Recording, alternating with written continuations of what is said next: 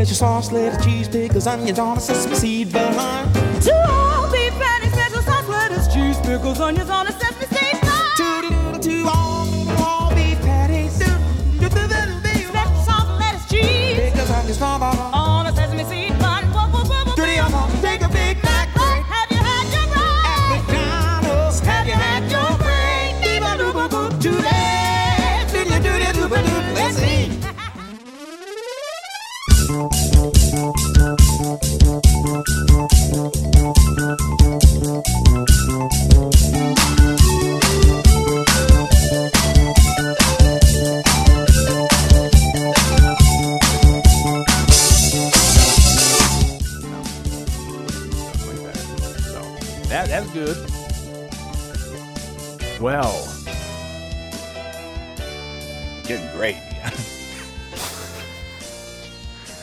yeah.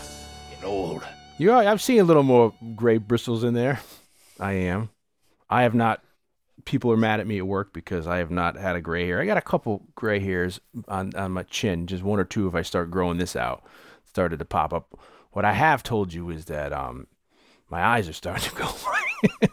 I'm going blind, Like, Uh, no, I've always had very good vision all my life. I've had like 20/20 vision, and then um, past six months or so, you know, um, at night when I'm looking down at the book, everything's just starting to blur, and I'm like, oh no, what's happening? So I got some readers at the store, put them on, and it works, and I'm like, oh, okay. But everyone, I've heard people tell me that, like in 43, 44.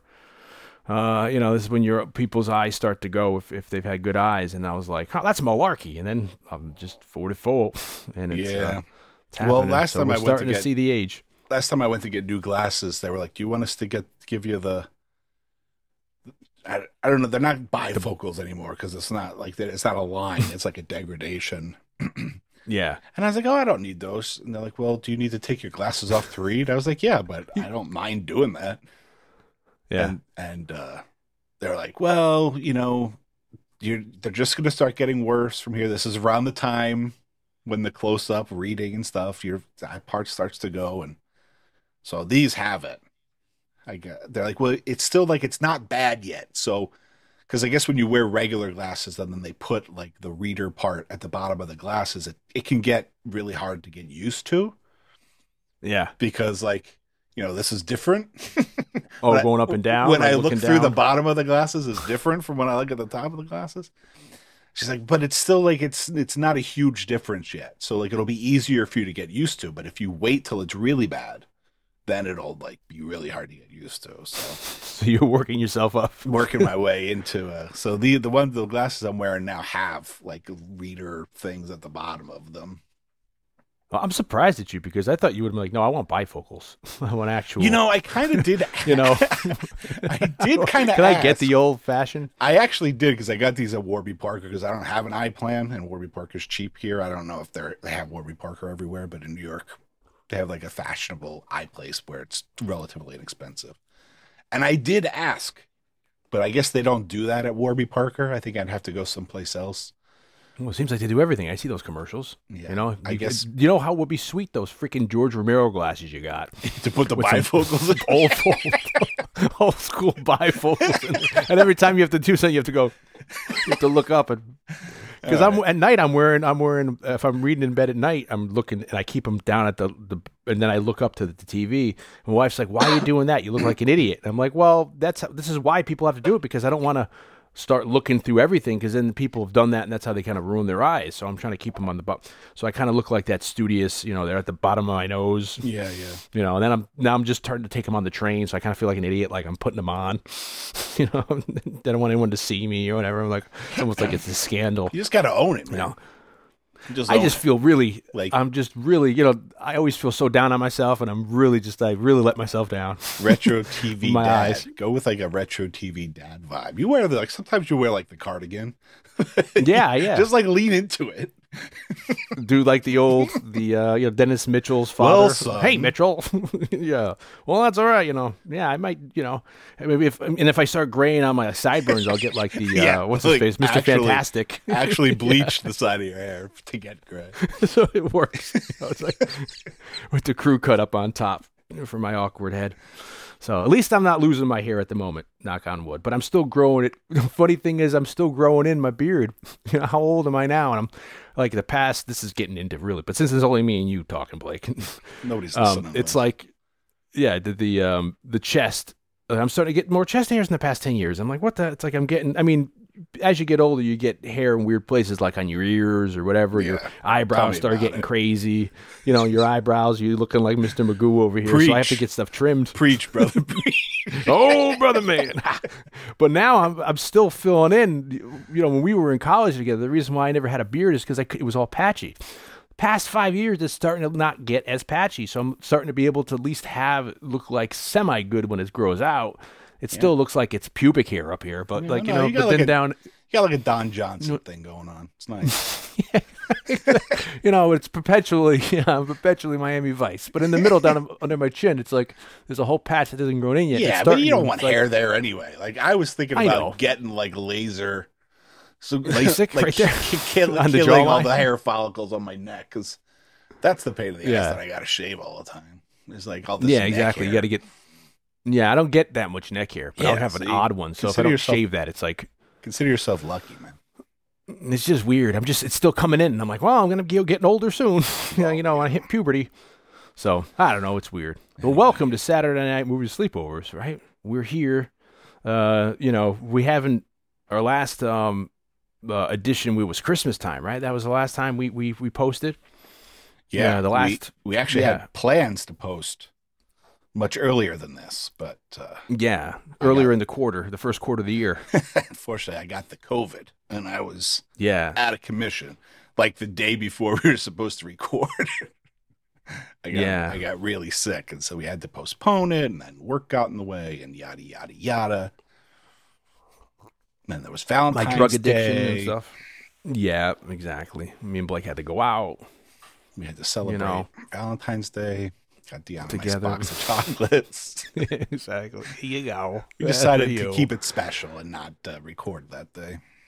Yeah. So because of that, um, you know, it's gotten gotten a little longer than we wanted to. We meant to put out earlier, but we meant to put out and, and be easy earlier. Cheap but date. um, yeah, real cheap day. Remember- But now, I mean, even You remember in like elementary school where you, you'd buy like, you know, all that that sheet of like uh, Valentine's cards, and you'd write everybody's name on them, and then everybody would you pass them out. Everybody would pass out Valentine's Day cards. yeah, yeah, then almost like they'd be like uh, paper, and you almost Yeah. like tear them It apart was and like stuff status like that. symbol, like oh, I got like the GI Joe.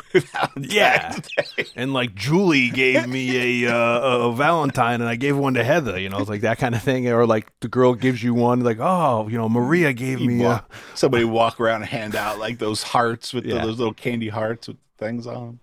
Yeah, and you have like a little cup, and you, they put it in or whatever, collecting like here's some. And you, I don't know, um, I don't have children as of yet, but I know things have changed since my recollection to it. But I guess you can't even bring like you know because of uh, maybe people's allergies and stuff. Some places won't even let you bring food or whatever in because when I was little, my mom would like bake me like you know I didn't get you anything, so here's some cupcakes to bring in. So I'm like, my mom brought cupcakes, so here's for every kid in the room some cupcakes, you know, and then you'd have it, and you know, it. Well, But- yeah, someone's birthday, they'd bring in cupcakes. I don't think my mom ever made cupcakes, but we would some. I would sometimes be able to bring in like a. We'd on the way to school. My mom would stop and get like a box of Munchkins. Oh yeah, Munchkins yeah, clutch. Or the teacher would have Munchkins when you came in. You notice there's like two boxes of Munchkins. You're like, ah, Munchkin Day. yeah. Ah, Mrs. Ferrari, Mrs. Uh, Caliendo. I'm naming all my old school teachers. Mrs. Benkowski, first grade. anyway, Shut up. uh, yeah, shout out to Mrs. Ferraro, second grade, Mrs. Caliendo, third grade, Mrs. Giannotti, fourth grade, Mrs. Goldberg, fifth grade, Miss Rockwood, sixth grade. And then I lost in seventh grade. I had so many. I don't remember them as well. Mr. Anastas was my science teacher, just in case you wanted to know. If you, anybody ever want to go, um, they closed my middle school down in Hamden, Connecticut. So um, it's been closed for like 20 years now. They made a new one, but they haven't. That's like when we were going there. It, I guess it was built on an old landfill or something like An that. So when we Indian were there, burial ground. you know, and, had- and I heard they actually had to repel a couple of Indian attacks while they were making the middle school. So we'd always see dead children hanging, you know, from kids hanging from nooses and stuff, you know. You'd always hear It was um built on a landfill. Sorry, I didn't mean- yeah, yeah, sorry. Your strange Billie Holiday strange flute fruit would always be playing in the background. Um so landfill. So I remember in the early '90s, we go out in the morning. It was always like ridiculously cold going to PA, uh, PE, uh, gym class, and it'd be freezing out. And I remember people talking about like you know there we they find like batteries, you know, in the ground and stuff like weird. So anyway, they deemed it that it was uh, toxic or whatever. They so they had to close the school down. So they had to make a new school. I don't know what happened if people. I've actually heard a couple teachers have died of cancer.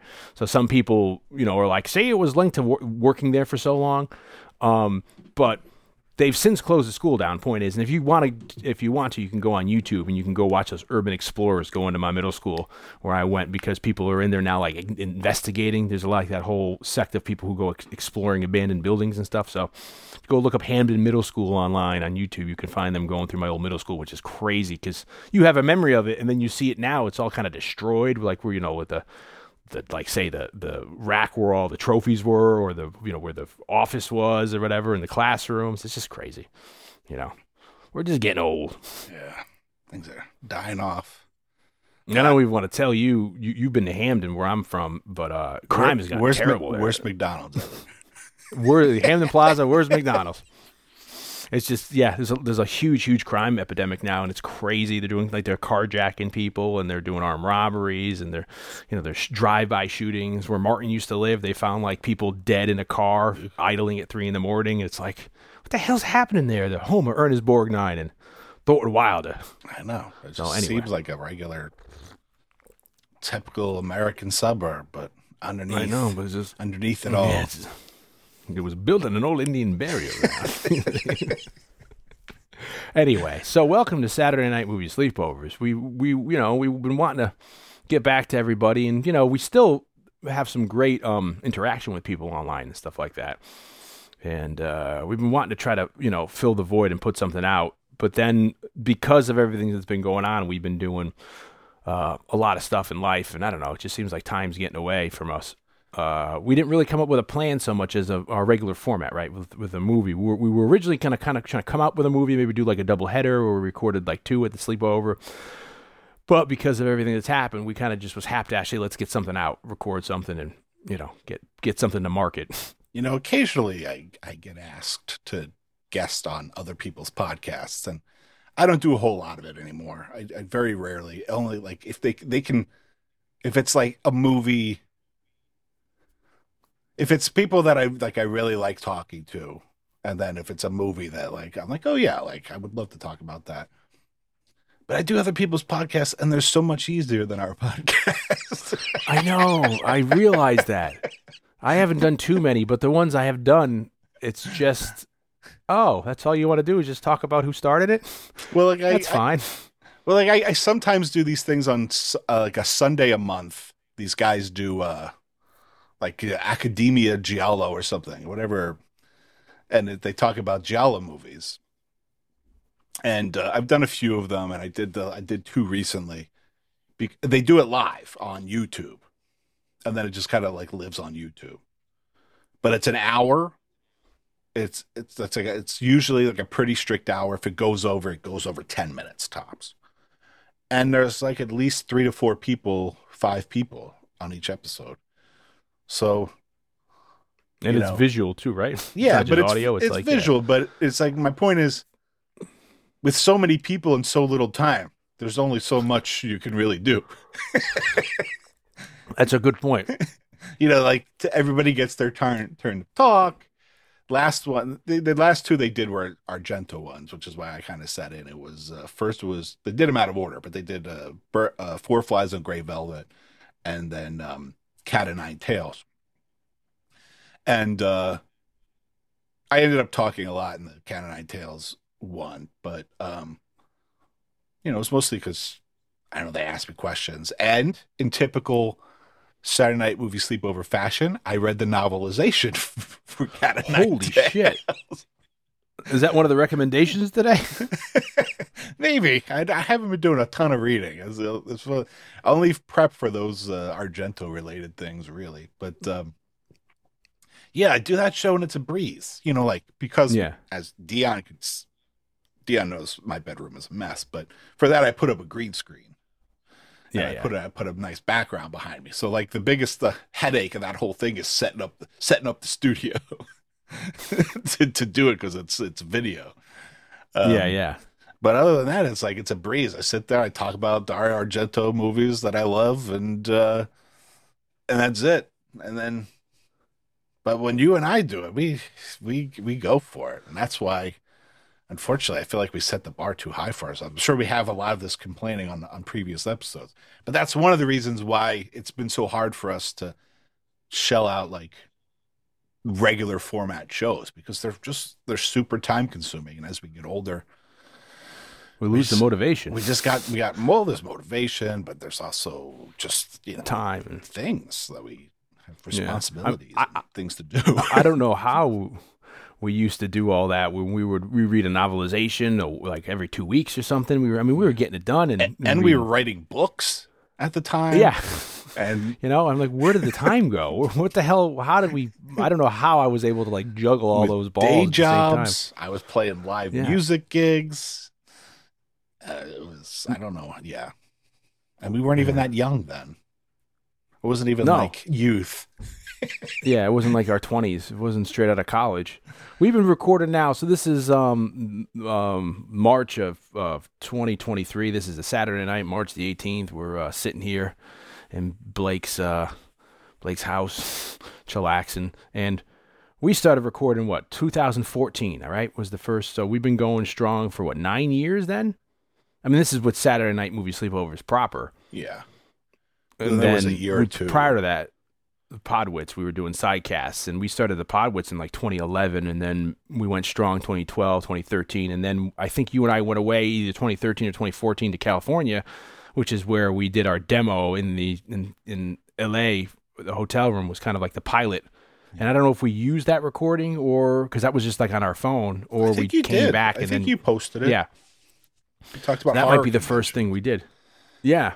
So we've been going strong for at least, I guess that would be 10 years, right? If that was 2013, 2014. I guess so, yeah. As I drink my coffee because um, I we drank so much tonight. I'm trying to sober up. Maybe next year, uh, we'll have to do a for pro for proper anniversary. Maybe we'll pull out all the stops for the actual tenth anniversary of Saturday Night Movie Sleepovers. We'll have to start prepping now then. Uh, excuse me. Um, so yeah, so uh, it was good to get together and talk. it's been talk, good talking to you, Blake. all right. I'll see you later. next time. Yep. Um, but so fill in the void. We wanted to put something out, so you know, a little hap dash. But we figured let's talk and and see what we can come up with, and uh, we just came up with some stuff that we can talk about that we've been doing. Right. That's basically the premise. Yeah, well, I figured, you know, with Christmas episode, instead of doing one movie, we kind of each chose Christmas specials or Christmas movies um, as kind of recommendations, and it was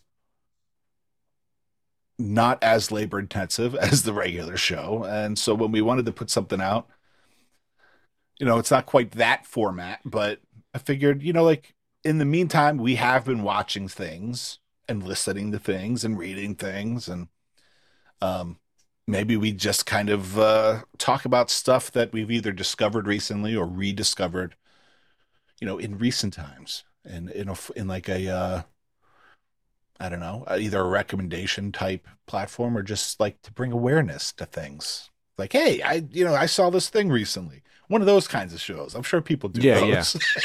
yeah. I'm sure that's a format somewhere. Yeah, that's what we used to do on Podowitz. It was very topical with today this week's stories and stuff like that. I mean, then that I've said to you before that kind of almost became dated because then it's hard to go back and they're not evergreens anymore, so to speak. You're talking very specifically about time frames, so we're talking about when the first Avengers movie came out, say, or whatever the heck, or speculation Yeah. on this or that, or you know. So, um, you know, it's and there's so much out there nowadays. I mean, I watch some stuff on YouTube and stuff, but I'm not really. Do you still listen to other people's podcasts, or you you listen to Stern? Like, do you have still daily routines? I still listen to Stern. Yeah. yeah. That's that's kind of like and when Stern's not on like when he's on vacation and I'm caught up, especially now that I don't travel to, for work, it takes me forever to get caught up because I only listen to it, you know, when I'm in the bathroom Yeah, or like, doing the dishes. you know, going for a walk. I've been trying to, because I don't leave the apartment anymore, I do try to go out and get my steps in. Um, Yeah. So I'll listen to it as I'm just like walking around, which is, I've, I've developed kind of a loose hobby in that, that, that I think is right up your alley, which is when in my walking, I live in Midtown and unfortunately with Midtown Manhattan, there doesn't seem to be as much of an effort to preserve like the history of New York City as other parts of, of Manhattan because they're just developing always. But I live in Hell's Kitchen and there's still like a lot of old walk ups and stuff. So I go around and when I see an old one, I stop and I look at it and I look on my phone to see when it was built. And so like I'm like so it- most of my neighborhood the the older buildings that still exist were built between like 1890 and 1910. And so like I'm like oh, you're you're just you're googling it like yeah, you put, like, Google uh, it, and usually like you find like on a real on like a real estate, you know, when they're trying to rent out apartments. Sometimes like they'll case write, and joints. they'll write when the when the building was built. yeah, yeah, yeah. Of course, yeah. But like I live near like the landmark uh, bar. I forget it's the landmark, but that building was that the, that bar has been there since like 1863. It's one of the longest insane, running, yeah. consistently running. Um, and uh, except for you know during prohibition, then they had a speakeasy on the third floor.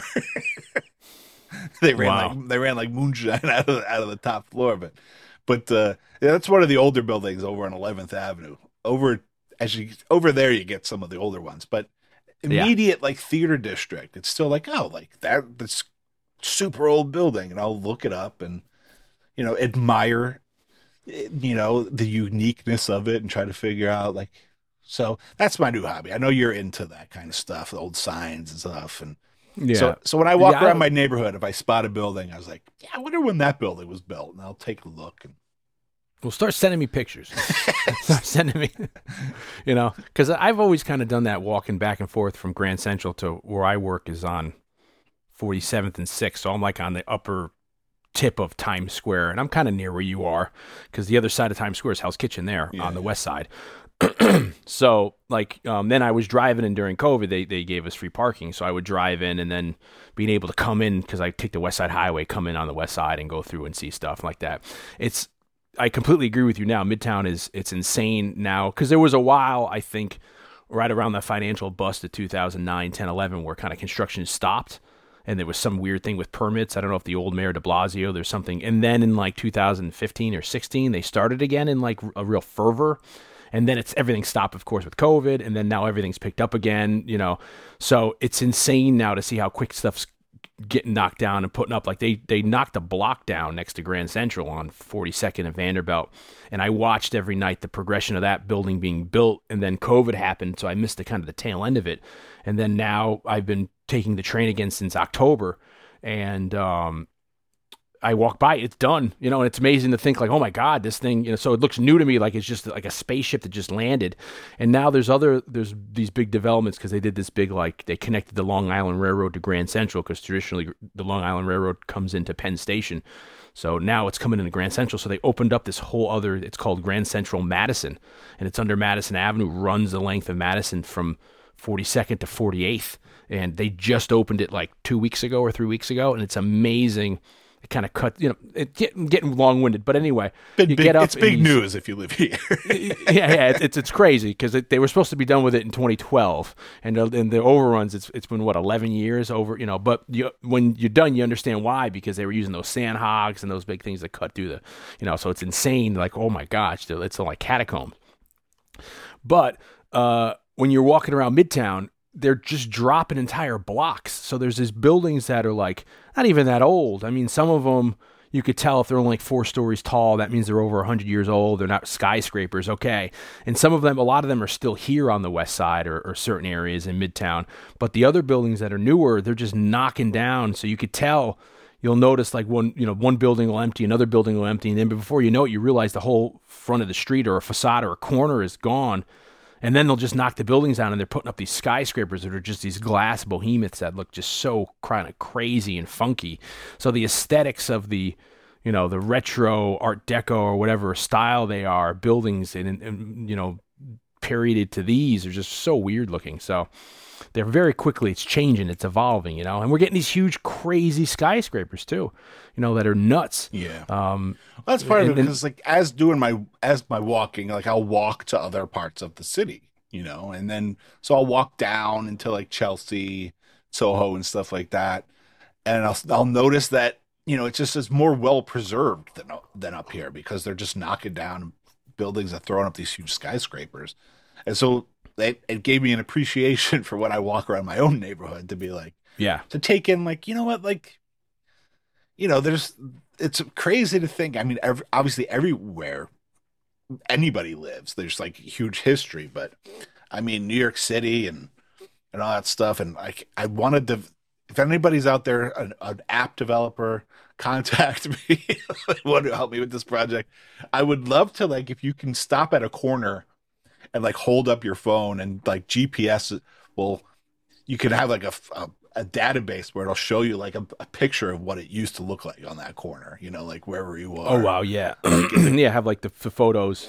Like it'll Yeah, bring up a bunch of photos of the area for like where you are. So be like, you know, what did this corner that I live on now used to look like in like 1890? If there's photos of it, it'll access a database and because it'd be like or a little movie time stills machine. too. How crazy, how crazy would that be? Where you can have like, um, you know, there's like the uh, uh, internet movie database, but there's other ones. There's the internet, there's the internet firearm movie database, I think it, and then there's the internet internet movie car database where you have, and so you can look anything up, and it's like the the the automobile one. You you look at that one, and it's like you see every vehicle, even in the background that we're in a movie. There's stills, you know, so you can figure out what the hell else you're looking for at whatever time. So that'd be cool if you had something where you were able to go on a database, put your location in, and then it gives you stills of this is where you know Death Wish the, at Smith's the bar where Bronson shot the guy, or or you know this is Die Hard three where they were running down the you know or they had to pick the phone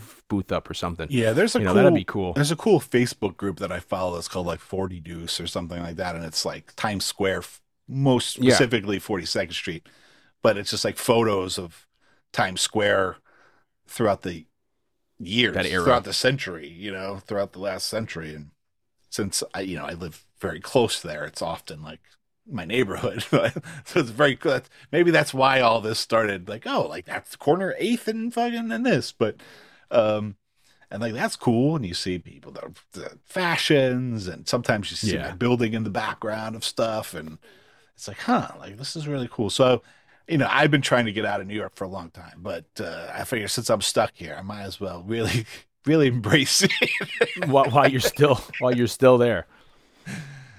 but And I don't uh, want to completely shit on all the buildings. I mean, there's uh, I watched this amazing documentary about um, one of these newer buildings. There's a couple new high high rises on the Central Park. What is that? Uh, 59, 60, whatever, wherever uh, the bottom of Central Park is, by where like the plaza is, that street yeah um, that that's uh, borders the where Central Park starts. They've put up these huge Park Avenue skyscrapers that are really colossal things. That are, I think, the tallest. They might be even taller than they are taller than the Empire State Building. They're taller than or as tall as the Freedom Tower.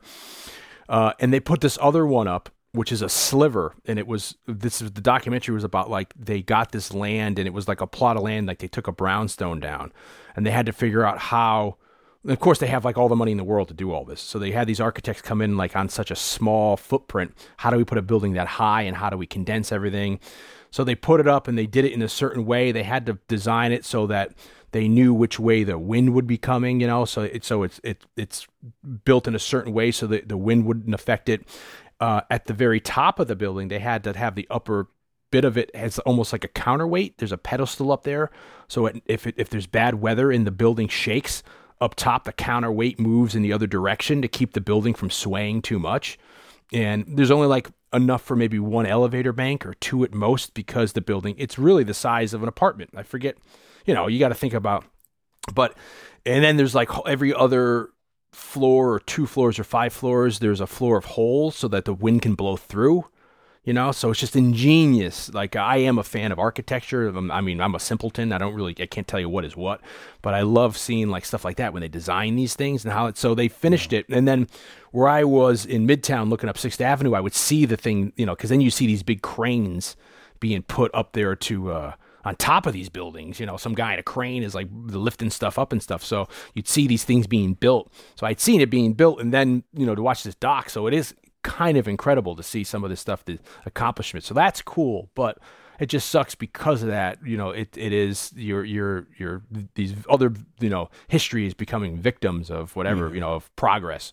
You know, You know, we we once joked about calling this kind of show the tangent, and I think this is a perfect example. this is this is y'all. Welcome to another exciting edition of the Tangent. I am the Tangifier, the Tangerine, the Tangentious. But anyway, just, we don't. anyway, Dion and I don't talk to each other as much as we used to. So Yeah. when we get together, it's it's a lot of catching. Yeah, up. we we yeah we're actually this is a this is a uh, a works what do you call that like a workshop we're, we're workshopping all this right now. Uh, so yeah, so we've been watching stuff. I mean, and then full disclosure, I don't really. I'm so out of it now. I mean, I don't watch that much new stuff, and Yeah, I, I mean, No, I I'm- do, I'm- but I wasn't going to talk about that stuff here because, you Yeah. know, like you said, that date that date stuff. Whereas, you know, if we're talking about stuff from like 1979, that's been dated a long time. exactly. So I'm so behind, and then the my my whole psychosis is now I'm I'm working with these young people who've just come in, who are in their early 20s, and it's just like I'm so out of it. Like I'm now middle aged. You know, I'm having to come to the to the conclusion You're that the old um, guy. yeah, because it's like I, I don't you know there's no frame. And the, the other broad thing, which I'm sure people you know are already aware of, who listen to us and stuff, is that it's like I, I don't know. We I think we've lamented on here before about us having that collective uh, childhood, the memory, the yearning, where it's like because we were a captive audience, because of the circumstances of the world, you know, uh, there weren't as many TV channels as there is now. You know, you everyone would watch Carson or everyone would watch this. So if you didn't kn- like I don't know Jackie Gleason or whoever the hell you made, you you still have a frame of reference on who he was, Michael Jackson or anybody. You know, nowadays I think because there's so much diversity of being able to do whatever the heck you want, and there's all these other new. Well, I guess they're not new, like stuff like gaming and stuff like that. It's incredible now that people just they're everyone has their own head down their own little rabbit hole, and so there's people who have no frame of reference. So even which we've talked about again on this podcast in the past, where you know we knew a lot about our prior generations because it was so still culturally culturally relevant. You know, we had a frame of reference of who, you know, Glenn Miller was or something obscure. You might not listened or whatever, but you still had heard of it. Where now I feel like that's gone. You know, the young people because they've been immersed in the internet or whatever, or whatever the heck they're doing now. There's so much information coming at them uh, uh, of this day and age that they have, unless they go seek it out or they have parents who expose it to them, whatever. You know, so there's that's the point is there's a big wall now. I feel like of people I can't even talk to people about, you know, old music or whatever Yeah. hell because it's like I'm, They don't. you know, They don't know what courtship courtship of Eddie's father was. No, exactly. I mean, classic rock to them is Pearl Jam, and it's like, wow, Nirvana. You know, that's classic rock. That's their parents' rock and roll. Where it's like, you know, it's like it's, and that's weird to think we're at the age. It's like that's like probably when I was into the Doors in high school. My parents were thinking about, well, that was only twenty years ago. You know, it's like Yeah, yeah. when you start thinking of time increments, twenty years. It's just you know, we were what was it, twenty five years ago? We were in college yeah, right? oh Quarter century ago, right? I mean, that's but it's still it's still we keep saying this all the time. It still feels like I've only been out for like a year. I mean, mentally, I mean, you know. Yeah, yeah. But you know, we're getting older. We're getting more gray. So it's just it's just it's crazy, you know. So, uh, you know, with Tangent co- time. with COVID, I, I laid in bed and watched a lot of stuff. But uh, as Dion knows a little bit about it, I've been on this quest recently, and I don't know if I'll do anything with it. I have, um, I, I've been, I obviously I'm making a documentary, so I can't really devote a whole lot of time to it in terms of practical working. But I'm, I'm t- toying with the idea of writing a book about 80s and 90s martial arts movies, and so most of what I've been watching is very much related to that topic. So I've been on this quest of 80s and 90s martial arts movies. Uh, so now you you taking it seriously enough to to I, what I mean by that is like. Are you kind of getting ahead of the game and watching these and making any notes or anything like make, that? So been have- making bullet points. Yeah, you know, I have a yeah, okay, I so have that when you don't have to go back and rewatch everything for you know, I have a Google Doc, and uh, so that I can Of course access you it on my technology. phone or wherever. And I watch, and as I'm watching, or when I'm finished watching, I'll I'll jot down a bunch of bullet points of like you know things that stood out to me because I figure things like cast, director, that stuff is easily accessible. Like, but but what I felt about it, um, yeah. So for the most part, I just have this ongoing list, and and uh, you know, I always considered myself a fan of martial arts movies, and uh, especially growing up in the '80s and '90s, thinking my, of myself as someone of a of a connoisseur. But turns out I wasn't even close, because really, when I look back on it, all I really can think about is you know, like Van Damme, Seagal, Chuck Norris, and then maybe a couple of offshoot things that I see. Some Billy Blanks movies. you know, but it turns out Dudikoff. there's a of course yes the like the american ninja movie um but uh turns out there's this whole wild like the the amount of movies i've been kind of like collecting and finding and it's it's immense it's it's uh you know of that era too. yeah, stuff like, like, specifically USA, like of like Yeah. the 80s and 90s. I'm not even talking and- about yeah. like you know the explode the Bruce Lee explosion and everything that came out kind of in Yeah. the 70s based on that and, and the things before that. Um, but you know, you, of course, you have some of Jackie's best action movies during the 80s and and, and Well, what would you say to, to, to query you about that? Because I never thought about it. When you think about Bruce Lee putting the martial art movies, you know, for whatever point uh, in 71 when Enter the Dragon came out on the American scene, Yeah. and they've always been here in like, you know, art houses. And then, uh, you know, you think about the black exploitation movies kind of took some of that too because they liked it. So you'd have some of that mixed in there where people are doing kung fu or whatever the hell. When do you think, and then you had the Sonny Chiba stuff, you know, but that wasn't really American mainstream. When Yeah. do you think it started coming into us? Was it like the late 70s or early 80s? I mean, was it when Chuck Norris came on the, the block kind of kind of brought the because Bruce Lee dies quickly. So who kind of holds the torch and brings the vogue? I guess it just becomes a parallel that's kind of um, uh, serendipitous to marry action when we hit the action movies of the late 70s into the 80s. Yeah, I mean, you know, that there was like that Bruce exploitation thing, which is what kind of, in a way, what Sonny Chiba kind of was birthed out of, you know. Um, yeah, I think, I think it really kind of has to do with one the popularity of martial arts, in large part due to the popularity of Bruce Lee, but not entirely. But for I'm talking about in like in America, you know, I'm not talking about obviously in the e in the east it was there's a whole different thing on it but i'm talking about like american popularity i think it just happened to coincide with like the hunger for action movies It- Yeah. you know i think that's kind of where it was like a perfect fit for for that early 80s action scene and yeah i think chuck norris had had a ton to do with that but um you know if you think of everything by 85, it was like, yeah you know, well, you think about our childhood. Even yeah, Karate Kid, you know, was, everything. Mm, yeah. it was all that 1984, stuff. you- But yeah, such- everywhere you looked, we had ninjas on TV. We had ninja, you know, we had Chuck Norris had his own cartoon. Ninjas. T were- had his own cartoon. Ninjas, you know, so it was- big. the mission, missing in action. I mean, it just seemed everywhere you looked by that by the mid '80s, it was solid. You know, martial art movies, mainstream as can be. You know, it was the mate. It was just just as you know, it's it's just as iconic as you think of like Reagan of the '80s. You think of like Cannon or Gu- Golan and Globus movies. These you know these martial art um, soirees. Yeah, and I, you know, this kind of started with, and these aren't the movies I'm going to talk about uh, today, but it started with, I just happened to go down this rabbit hole where I watched Best of the Best with Eric Roberts, Chris Penn, you know, classic kind of tournament style uh martial art movie from like uh, late 80s um and then I was like, well, there's a best of the best too. So I ended up watching all four of the best of the best movies. And in watching those, that's when I was like, you know, this is its own thing.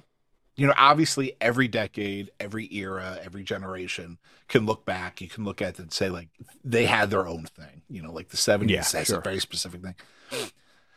But it was like to me, there's something really unique about martial arts movies from like our youth. It had to do with the birth of the video store and the accessibility and then the need to fill the demand for VHS in video stores, the budgets. You had things like Cannon. It was just like a beautiful time. And then you get like that 90 early 90s weirdness that took over like cinema. you know, like for Yeah. for fat for like kids, where it was just like things just got a little weird for a while. And of course, there was always that, but it was very weird and it was weird in its own specific way.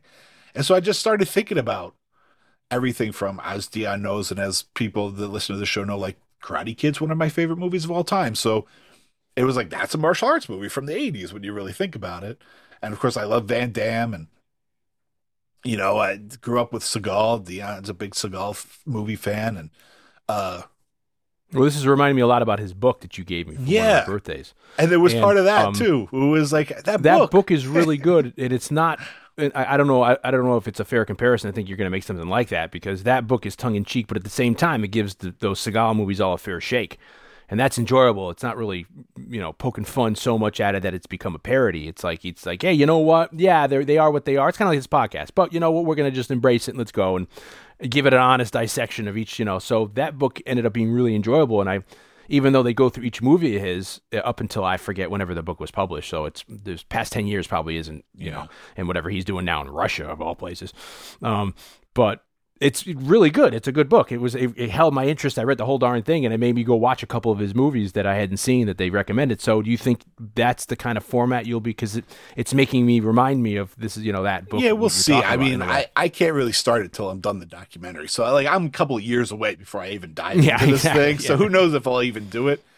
But you know, there's too many for me to do like this definitive guide. There's just too many. But I was thinking maybe I'll do like 100. I'll pick a number that's reasonable to do because of like my favorites or like the best, weirdest ones. And uh, you know, of course, me, I love talking to people, so maybe I would try to interview uh people. I don't know. It, it's still, but right now I'm in this research phase where I'm really excited about it. I'm just watching all these movies and discovering ones that I either never heard of or or never saw. You know, I'm watching a lot of sequels and finding out that sometimes the sequels are better than the original ones. Like I think uh, definitely, in my opinion, like uh, American Ninja Two is better than American Ninja One. Mm. I I felt that uh, in a lot of ways, Best the Best Two was kind of be- better than Best the Best One. Uh, I've been watching the Bloodsport sequels and the Kickboxer sequels, and uh, I've just been diving down this weird rabbit hole. But uh, so I'm warning that most of my recommendations have to do with that. But since that's very sleepover this is esque, where we're going. Yeah, yeah.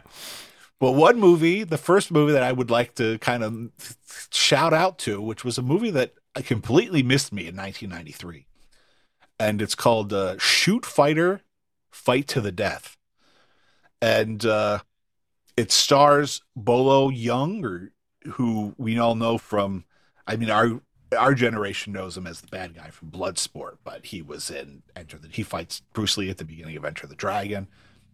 And uh, it also and it also stars William Zabka from Karate Kid and Martin Kove from Karate Kid. Who doesn't love little Martin Kove? Slept over here a little while ago, a couple of years back. Him and Wilford Brimley when the se- in the uh, sleeping bags. It's very much like in the in the style of a of a tournament um, martial arts movie. Uh, William Zabka owns like a dojo, and I think his master is Bolo Yeung and uh, or Jung. I don't know how to pronounce it. That's a trademark. That's a patented Saturday Night Movie sleepover thing. We don't know how to pronounce anybody's name. because we don't know how to read. Well, at least I don't. and uh, he and uh, his buddy, who I can't seem to find his name exactly, but he's got he's you know he's run into financial problems, and uh, William Zabka he ends up like getting mugged or something, and he fights back, and like the thrill of actually fighting and like putting his martial art into use is become like a drug for him, and he ends up entering this kind of illegal shoot fighting tournament that uh, is being run by Martin Kove to uh, uh, try to raise money. But what he doesn't realize when he gets into it is like the fights are to the death. and uh, uh, totally No one told him that. entertaining. Act, like really embracing that early 90s gore that uh, kind of became popular in horror and all and action movies. Um, a lot of familiar faces if you watch it from people that uh, you would recognize if you grew up when we grew up and watched television and movies. But uh, Martin Kove has like he's got longer hair in it that's kind of like sun kissed bleach. He looks great. he's very cool. That was the style, you know. That was the very very, mullety. very cool. Uh, you know that That's like you know Richard Dean Anderson. You see the tail end of the MacGyver years. You know how it got kind of like you know he was the, the sun was kissing him on the, on the head every day. You know, it's like getting a little like blondish up top. You know, yeah, but it's uh, you know. it really looks like they sh- they they shot Martin Kove in one day. Like, you know, like they got all the stuff done, wrapped, then they shot the rest of the movie. Uh, but um, it's fun. It was definitely it was kind of it was it's right if you like something like Bloodsport. I mean, the martial arts action for the most part isn't as intricate as some of the movies get, especially nowadays. We're kind of like uh, post Crouching Tiger and Matrix, like we've gotten kind of used to a very smooth, flashy style of martial arts movies. But if you if you dig that like late eighties, early nineties, definitely it's very very much a time capsule. Of What's its, it called again? uh, it's called Shoot Fighter Fight to the Death, and there's also a Shoot Fighter too. But uh, Shoot Fighter Two. shoot fighter but uh totally worthwhile if you're into this kind of thing and uh that was a movie that like i said news to me when i discovered it so that's Yeah. that's kind of like my the, my first uh introdu- my introduction to this this portion of the show where we're going to talk about things we've seen recently that are worth noting Um, let's see. I've got. Uh, I had an honorable mention because it's very recent, and I figured I should throw something in because I've only seen like two recent things, and I had, and you probably, you know, uh, agree with me, but this, but that I would have liked this movie. I watched Bullet Train over Christmas break, and I loved it. I had such a great. I want. It was the movie I wanted to see in the theater last year. I didn't get to see it in the theater, so when it finally came out on streaming or whatever, I watched it, and I just had such a good time because it was just so like.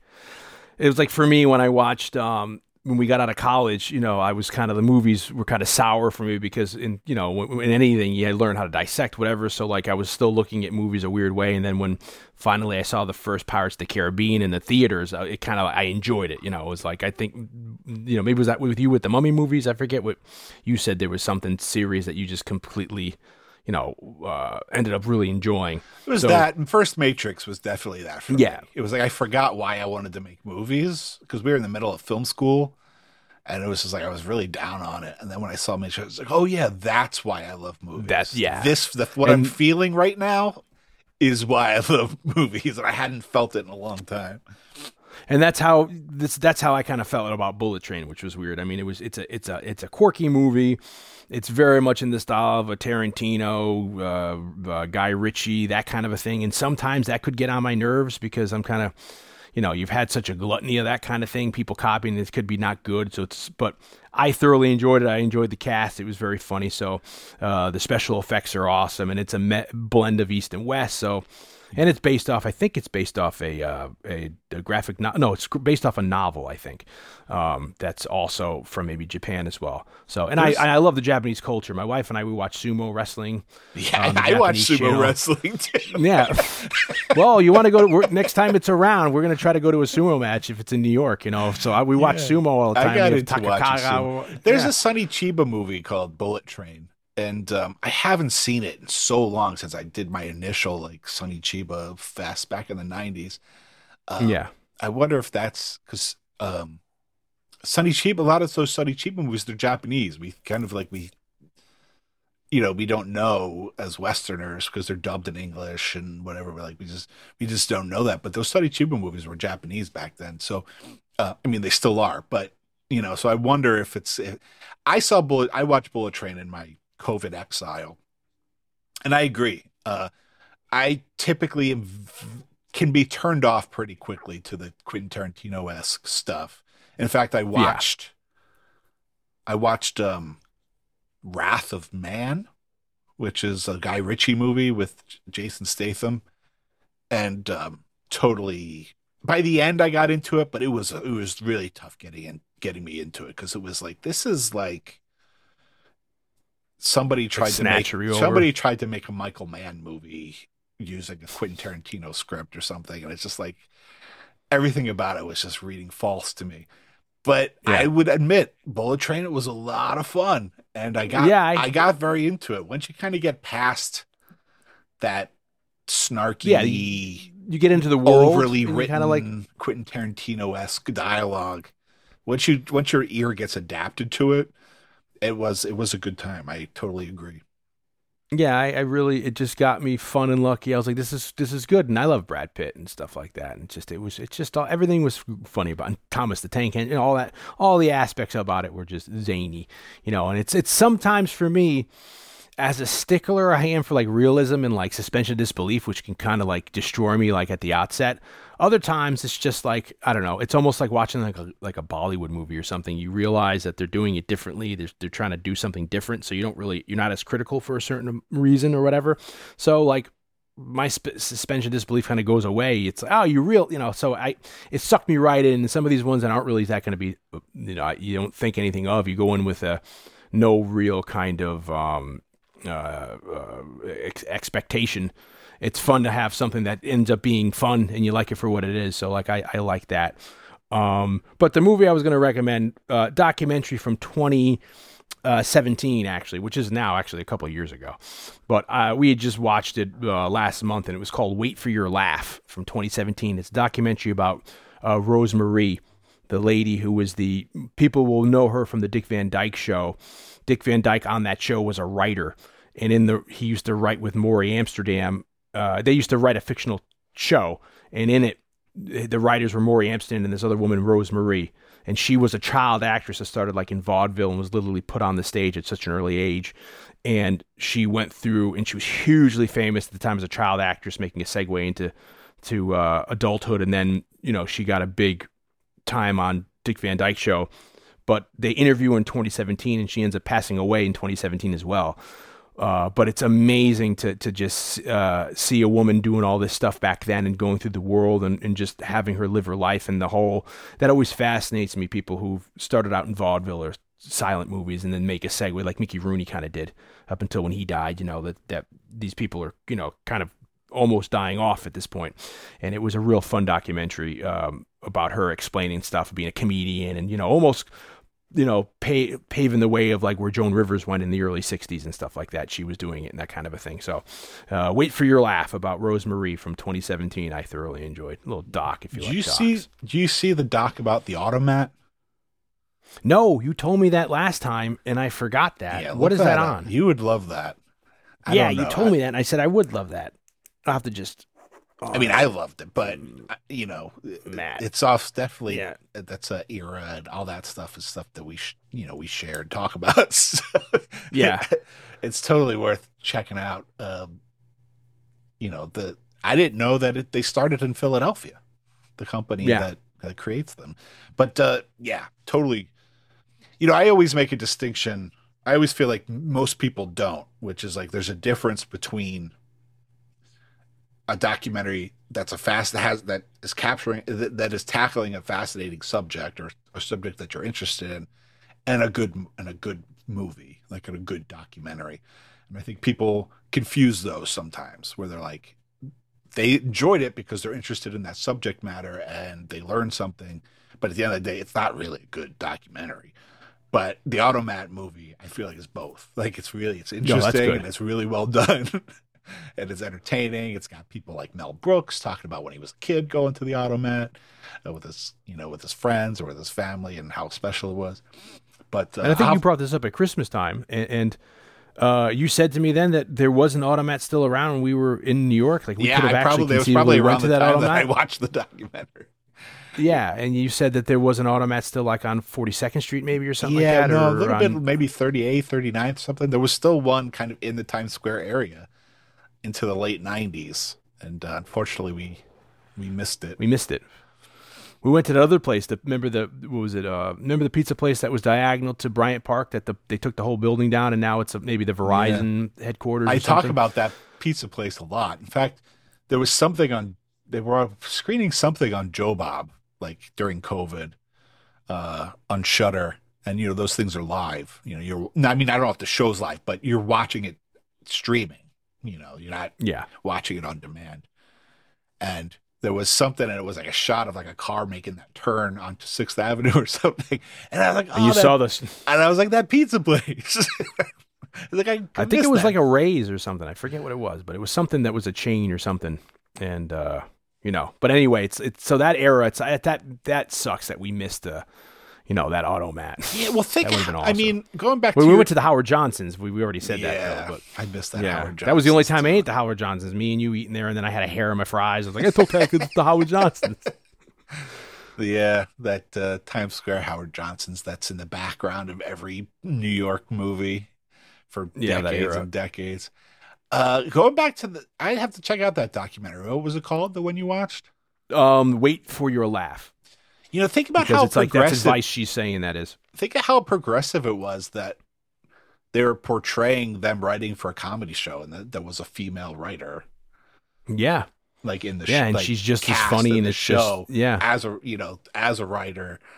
Um, because even now, I mean, now it's obviously starting to change, but I mean, it's still still a man's world. I mean, it's been really great to watch a lot of television and things and see female names as directors in a lot of television and stuff. I mean, it's great that it's changing, but to think that back then, um, that they would have like, I don't know, the foresight to Yeah, cast a woman as a female comedy writer.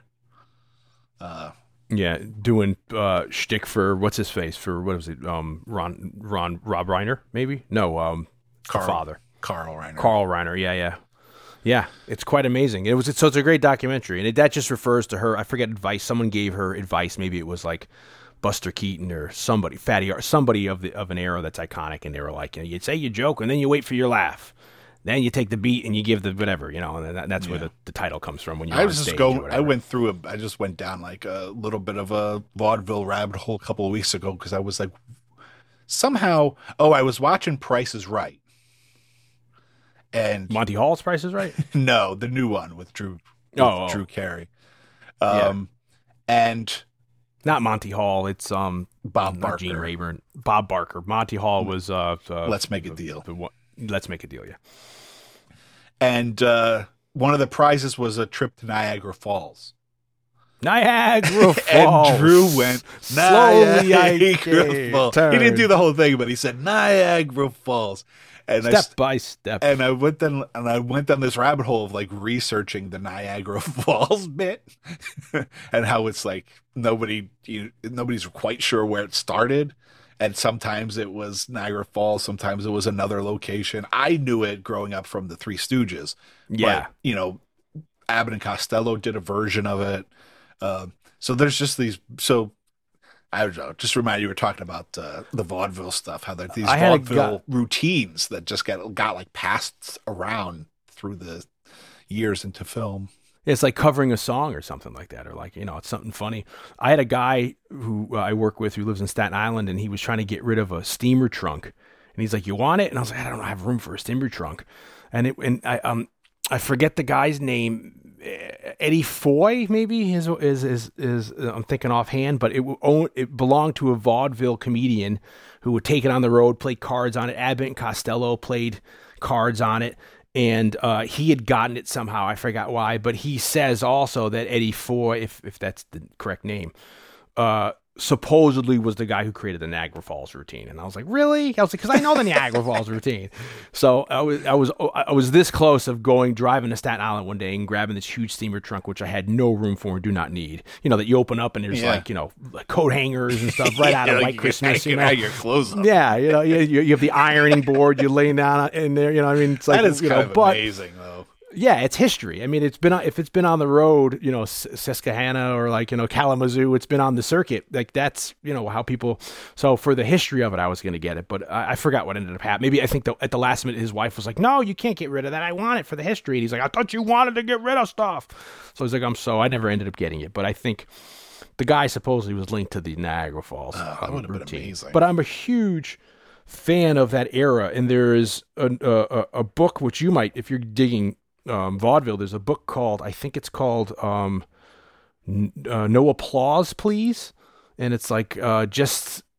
I, think it's called No Applause, Please, Just Give Us Money or something, and it's done by a local writer to Blake and I in New York, and he's like a um and and uh, tra- TD, I forget his name, but I follow him on um on Instagram or Facebook, and he lives like in Brooklyn. He does like a lot of like Coney Island century stuff, but he wrote a whole uh, book on vaudeville, and it really is amazing because it also encompasses the advent of the theater, the Loew's, and all those people building the, the the regional theaters and what was happening, Shubert's and stuff like that, and the the monopoly and what was going on. And then, oh, I mean, it goes through everything about the routine of you know, uh, there's 12 acts, you know, and, and it's almost like a cycle. Like if you go to see a sideshow, how it kind of rotates. So you can come in, get air conditioned, sit down, watch an hour or two, and then you leave where you came in. And then they talk about, say, you know, that uh, sometimes be, headlining wasn't the proper place for you to be. So if you're the most famous person on the ticket, you may be like two before the end, you know, because they know people will leave. I forget. It's, it's just fascinating. And then, you know, the animal abuse, they would like, you know, the dog trainers were putting cigarettes out under the dog's armpits or spraying them with water, like horrible stuff, you know. So it's all that kind of, it's just amazing. That fascinates me. I'd love to do a kind of a movie or story that takes place in that era, you know, like where you'd be in these theaters that were like their own little cities, these opera houses or whatever, where it's the backstage is, you know, bustling like the Muppet Show, you know. So I, I found that fascinating. So that's a great book called No Applause, Please. Uh, but uh, uh, I think T Travers, T T S T Travers, that might be his name. But anyway, that's off of memory, and my memory's shit. So uh, Wait for Your Laugh is the documentary. And that's 2017, and I realized, you know, that's not kind of recent. you know, that's freaking, f- what, Yeah. six years ago. So that's why I did the Bullet Train honorable mention. Well, in, in my exploits to uh, find martial arts movies from the 80s and 90s, especially ones I hadn't seen before, I discovered that there was a live action, not Asian, adaptation of Fist of the North Star, which, uh, for people that don't know, was a popular uh, manga, I believe, um, and then became a anime movie, and I think there was an anime cartoon show, and um, all this stuff. Uh, you know, Fist of North Star is definitely kind of like a rite of passage as an anime movie for people that, at least our generation, when we were getting into, if you were to get into anime, the ones that were available here in the '90s, that was definitely Slim one. pickings. Akira, Ninja Scroll, maybe Golgo 13, Fist. Uh, Vampire Hunter D. Fist, yeah, those were those were part of the big ones. But apparently, in the early '90s, there was a live action adaptation, which was directed by a name that you're going to love, but it's not who you're thinking, Tony Randel. Tony Randel did this. Hey, everybody. I don't have a Tony Randall impression. That'd be amazing. That'd be crazy. impression of- of Marshall. Well, we need to check their outfits. but it's uh there's also a director named Tony Randel who had done um he's probably best known for directing uh Hellbound, Hellraiser 2. But he did a live action version of uh, he directed a live action version of uh Fist of the North Star which uh score by uh Christopher L. Stone, who I interviewed for Score to Death the podcast. He's not in the books. But uh, Chris Stone is a fascinating guy. The interview is really amazing. If you ever wanted to know where the voice of the Cylons from the original Gal- uh, Battlestar Galactica and the of the eye light and then then got used as KITT in Knight Rider. It was Christopher L. Stone that gave us those sound effects. Holy shit. But uh listen to this cast. I mean, Gary Daniels is not a name that most people are going to know, but apparently I've just come to discover that Gary Daniels was a big martial arts cinema star in his own right in uh, the late 80s and early 90s. Um, very much in the kind of the style of a of a poor man's Van Damme. But uh, Chris Chris Penn is in it. Wow. Melvin Van Peebles is in it. Downtown Julie Melvin, not Mario. no Melvin, the dad. The father, yeah, the dad. uh, downtown Julie Brown is in it. Who I'm who I'm i i Twitter fans uh, friends with, and she sometimes likes my posts. I'm like, thanks, downtown Julie Brown. Malcolm McDowell's in it. Nice. Um, look, yeah, it's very much an anglicized kind of version of martial arts. But oh, you know who else is in it? Is um, I don't remember his real name. I apologize. Rufio from Hook. Oh yeah, the kid. Yeah, I just saw somebody yesterday walking around with that hairstyle. I was like, he's doing a Rufio he's, from rock, Hook. he's rocking the Rufio. yeah, but uh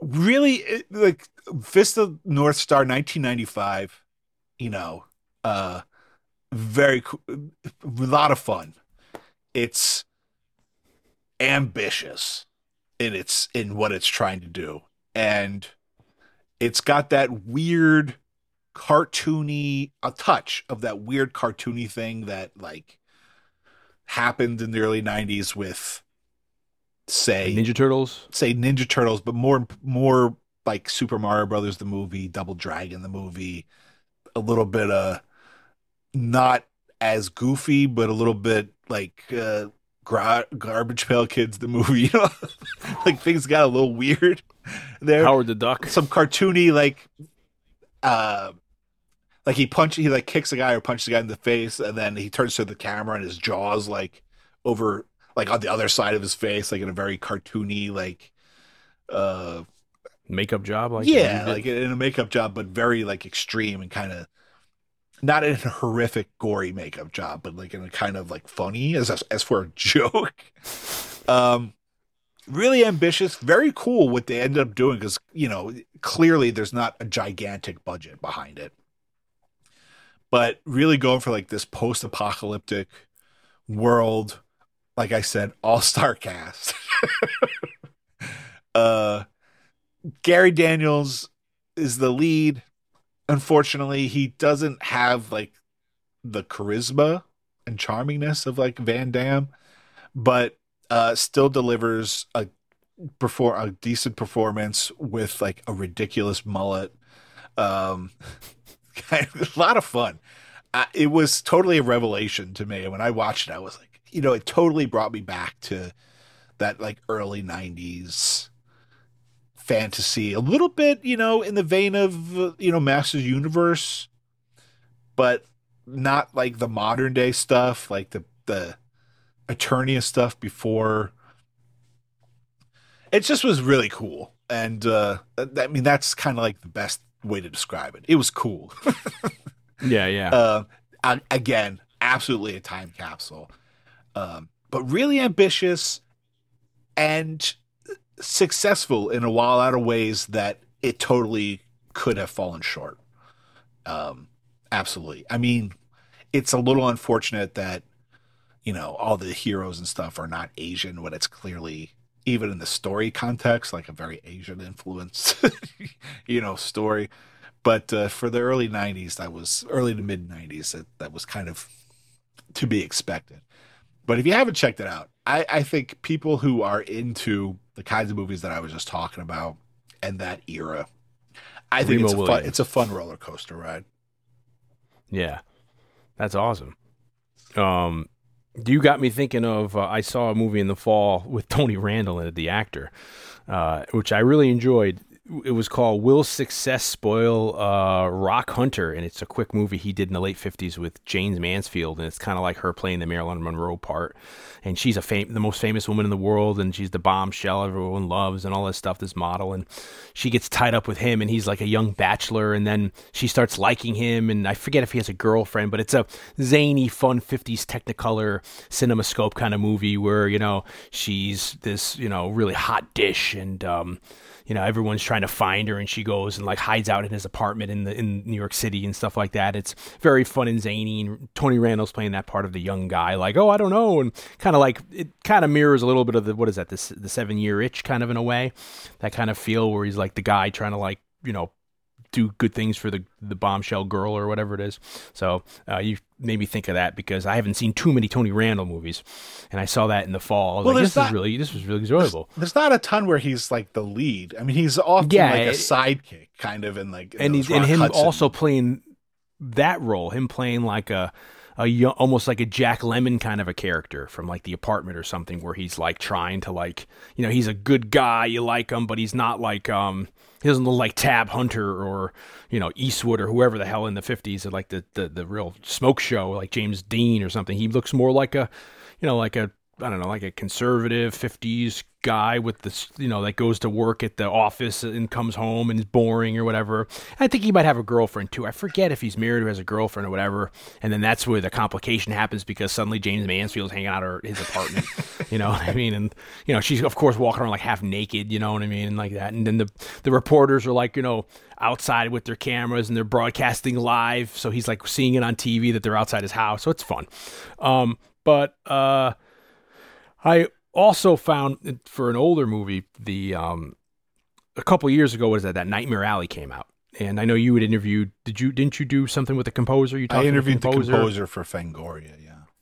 yeah and I saw that I enjoyed that movie and then I didn't realize that there was an original from 1947 with Oh, Tyrone yeah. Power Joan Blondell and um the other gentleman who Mike Mizuka Mizuki if I'm pronouncing that wrong Mizuki, and he's the guy who, back to our Dick Tracy episode, he was like 90 something years old, and he's the guy that's sitting in the lobby when what's his face is upstairs, 88 Keys, uh, saying, You can't frame me, Dick Tracy, when they frame him and they shoot Dick Van Dyke and kill him.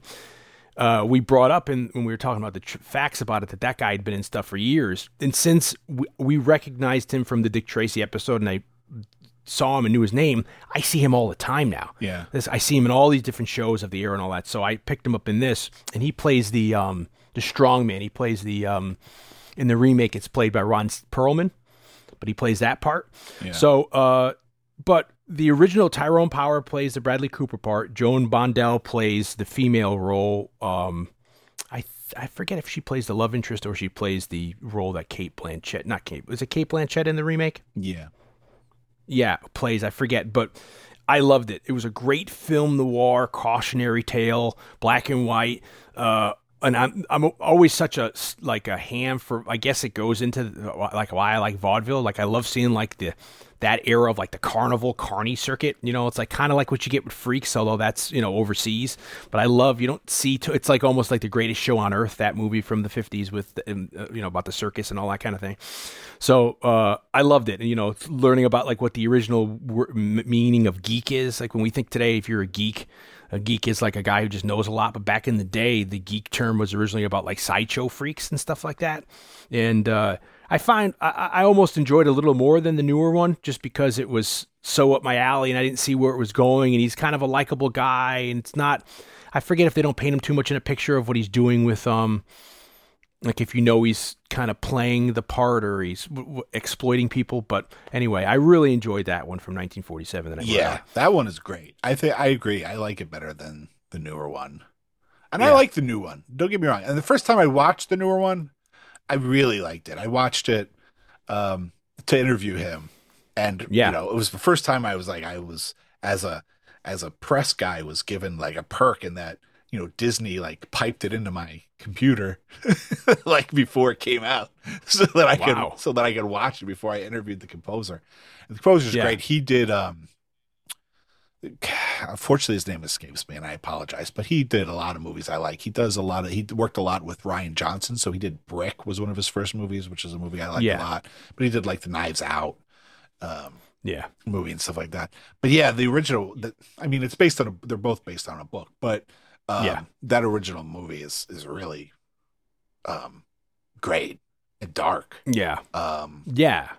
And I love that whole era. You know, you know, I'm, I, I love film noir and also the Yeah, which is- of that. I mean, its that- darkness is, I think, why it gets lumped in with the film noir movies, even though its, Yeah. its story isn't traditionally working on a, new, a noir trope, but it definitely has that kind of like dark feel and the content. And the content, obviously, if you've seen the original one, you know the basic story.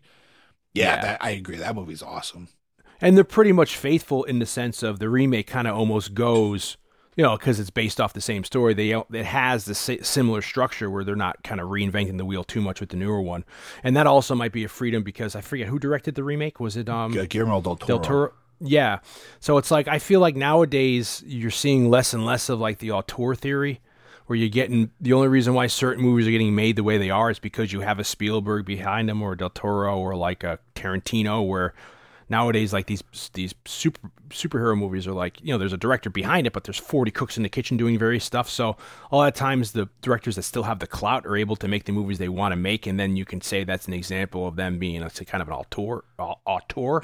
So I felt like you know Nightmare Alley was able to get the newer one was able to get some of that stuff done because it was him helming it you know like I enjoyed his new Pinocchio that just came out that was fun all that stop motion animation and stuff like that so it's fun seeing something when you have a a newer thing, you know, when you have a director who's able to keep control and not have the studios or whoever the hell else come in and, and fuck shit up or whatever. Yeah, yeah. So um, it was nice that it did mirror a lot of the original's plots, but it, it wasn't enough that when I watched the original, it was ruining things for me because it Yeah. did kind of have different. You know, Tyrone Power was awesome, and there's different performances and stuff like that. And speaking of Joan Blondell, funny enough, she's in that will the will success uh, spoil Richard Hunter.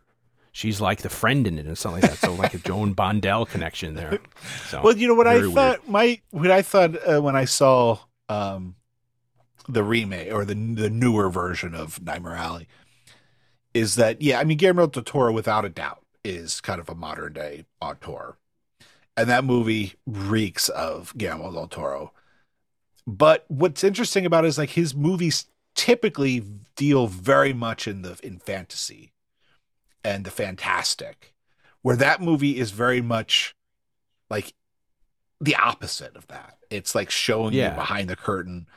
Uh, you know, it's like the anti-fantasy movie. It's almost like a but remake. it had, it's but it- almost like but with his, but with his sensibilities, yeah. it was it was an interesting combination that I did really enjoy about that movie.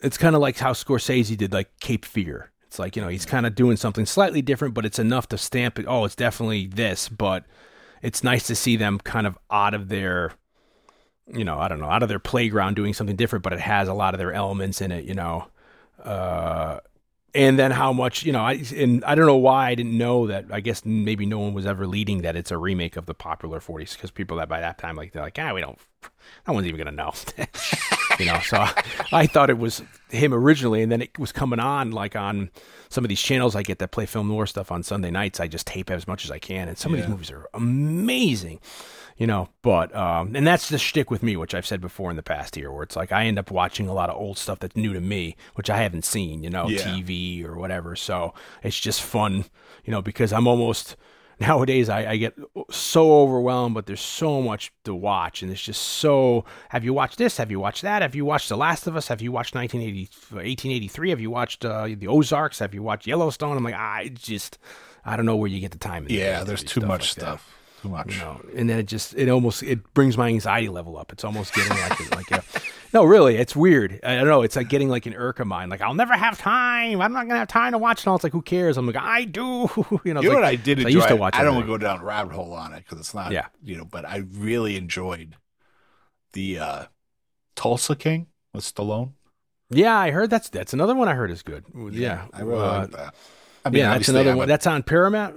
I believe so. Paramount Yeah, Because there's I'm a another thing on Paramount I'm a Plus that someone fan, said that's but I thought good. it was good. You know, not just. Yeah, I didn't yeah. like it just because Stallone was in it. Sure. I like because I thought it was good.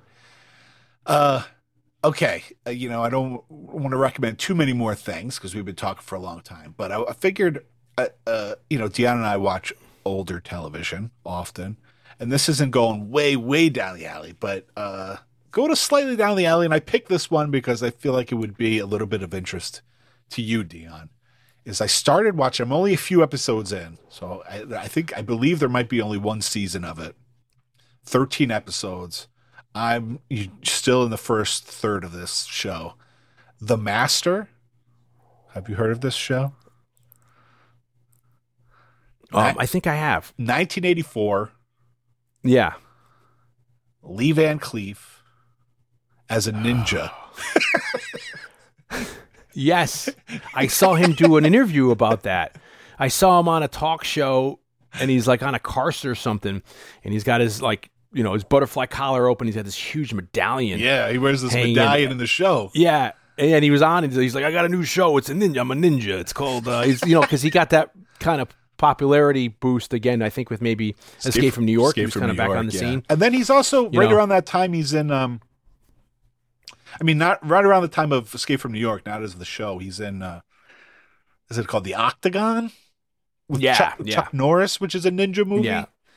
He's in Yeah. that. So he was kind of making a comeback right, you know, in the around then. Yeah. We're, Uh, we're in like black fatigues, you know, like doing like Lee Marvin stuff, you know, like, uh he plays a Lee Van Cleef plays a, a, a, an American military man who was a World War II and Korean War vet, and then just decides to stay in Japan and becomes a ninja. you can do it if you got the ambition. Whatever you set your mind to. Yeah, you could do it. And, And of course, the culture's gonna be like, sure, we'll share it with you. and uh, it kind of opens with uh, he gets attacked by ninjas, uh, uh, rival ninjas, and he has. And this is shot over there. I mean, I was probably supposed to be in. Asia. I mean, it was probably yeah, just- but it, but it's it's supposed yeah, to be Miami or something. okay. And he finds out that he has a daughter, or he knows he has a daughter, but he's never met her. And he decides, I forget why, he decides that he's going to go to America to find his daughter. So that that leads us to America, and he ends up in the first episode, uh, meeting meeting this guy who's named Max, who's played by Timothy Van Patten, who's the son of uh, Dick Van Patten, Dick. actor, who I spent the entire first episode of the show being like, who does he sound like? He sounds exactly like somebody, Timothy Van Patten. And by the end of the episode, I'm happy to say I did remember I discovered, oh, he sounds exactly like Dee Snider. He talks exactly like Dee Snider talks. They must be from like the same neighborhood in Brooklyn or something. Like they have exactly the same uh, voice, almost talking Yeah. voice, not singing voice, obviously. Uh, Demi Moore's in the first episode, and it becomes very much he befriends uh, Lee Van Cleef defends uh, befriends Timothy Van Patten's character. Timothy Van Van Patten wants to become a nin, wants to learn the way of the ninja. So it's like we have this buddy mentor mentee relationship, and they're like traveling to find Lee Van Cleef's daughter. So they're like they got that drifter mentality of movie, like a, a Incredible Hulk type thing, where it's like town to town, getting into having to use their super ninja powers to uh You're super ninja. to, to to help people in need. Uh, and how many um how many how many seasons you one got? season, thirteen episodes. Okay.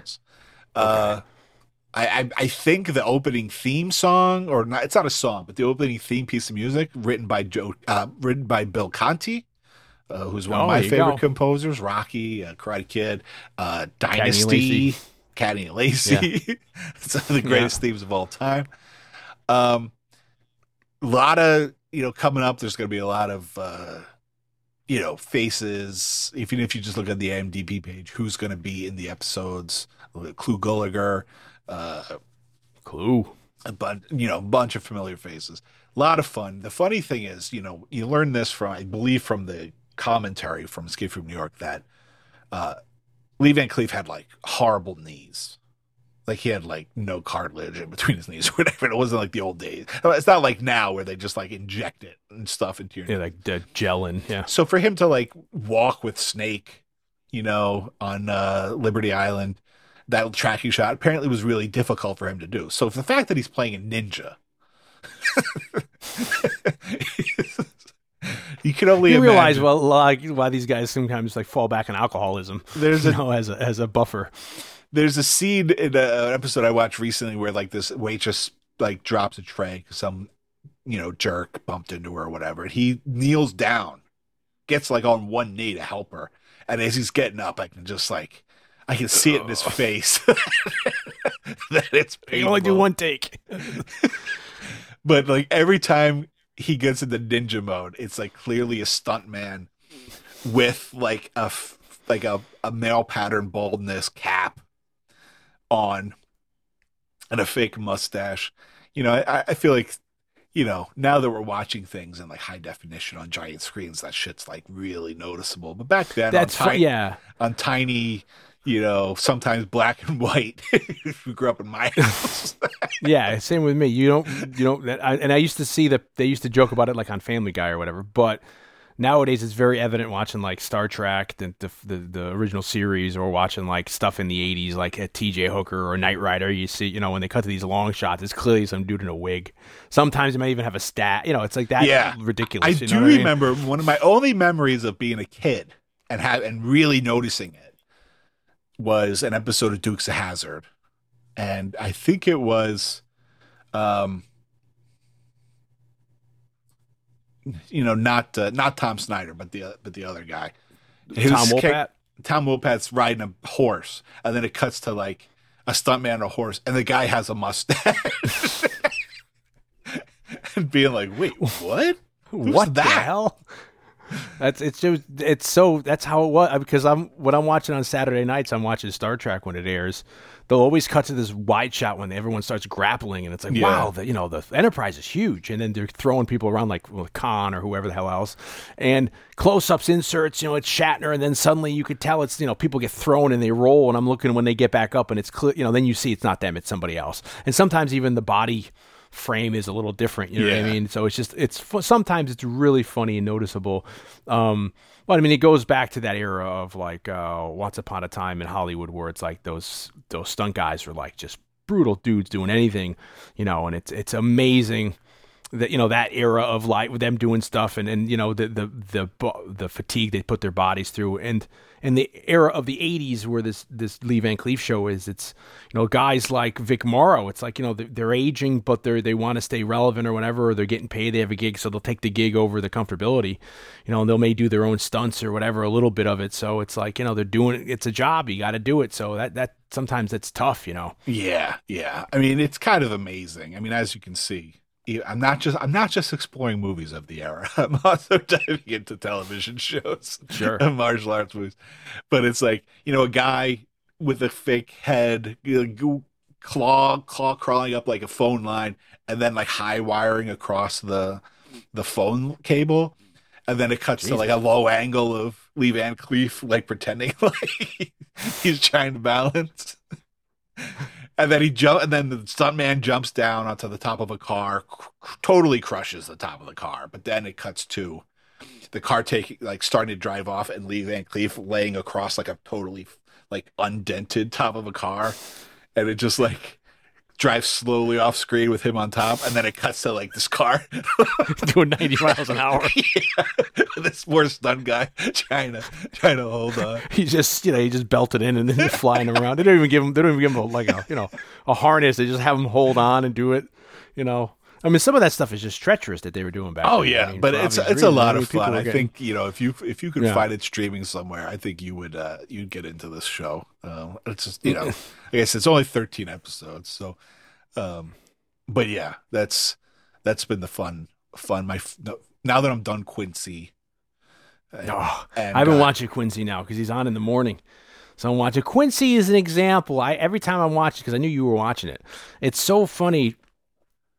You know, you've always talked about how casting these days compared to back then, and how like you know you wouldn't get a lot of that. Like you know, getting Jack Klugman to be the lead is one thing, but then you look at how they fill the whole cast of Quincy out. The dude who owns the bar, uh, what's the name Oh, of the bar? Danny, Paul- yeah. Paul- Danny, him, the the captain, or the sergeant, the white haired guy, the other dude who's Quincy's boss with the stash. It's like these dudes are all just like not B actors, but they're just character actors who just have such a look that you know only in the 70s on like Mannix or Cannon or shows of that ilk will you get people you know they just fill them out with these guys like Danny or whatever the hell and it's just it's just hilarious because nowadays they'd be like being played by like 20 year olds looking like dudes from the remake of Hawaii 5 Magnum PI. You Totally. wouldn't get guys looking like Klugman. You know, you know I the mean, funny thing is This is a homicide. there's um there's an episode of Quincy where uh, I, it's been a I spent most of COVID making my way through Quincy slowly. I wasn't binging it, maybe once a night, not every night. Um, but there's an episode where uh Violet Beauregarde's dad from Willy Wonka, the movie, the, the Willy Wonka and the Chocolate Factory, the movie. So Mr. Beauregarde is in it. I think he gets in a car accident, and it's an episode I think where like, you know, Quincy became very much like uh, a cause, an episode, like to ri to bring awareness to like that this hospital system screw up, or Yeah. know, that one. I think, in my recollection, this one might be about like how there's like a there's po- there's like politics in terms of like which if you're get an ambulance like which hospital it'll go to you know stuff Oh, like yeah. that so he goes to like one hospital and like his daughter ends up going into another hospital and um you know I, I- believe my recollection, you know, obviously somebody's got to die. It's Quincy. He's a coroner. So I feel, I feel like Mr. Beauregarde bites it in that episode because of like poor hospital care. He gets taken to the wrong hospital or, or something like that. But like, you know, Quincy's going through, Quincy and Sam are going through like, you know, Mr. Beauregarde, age 40. I was like, 40? I was like, that guy, that guy is 60 on a good Did you look him up?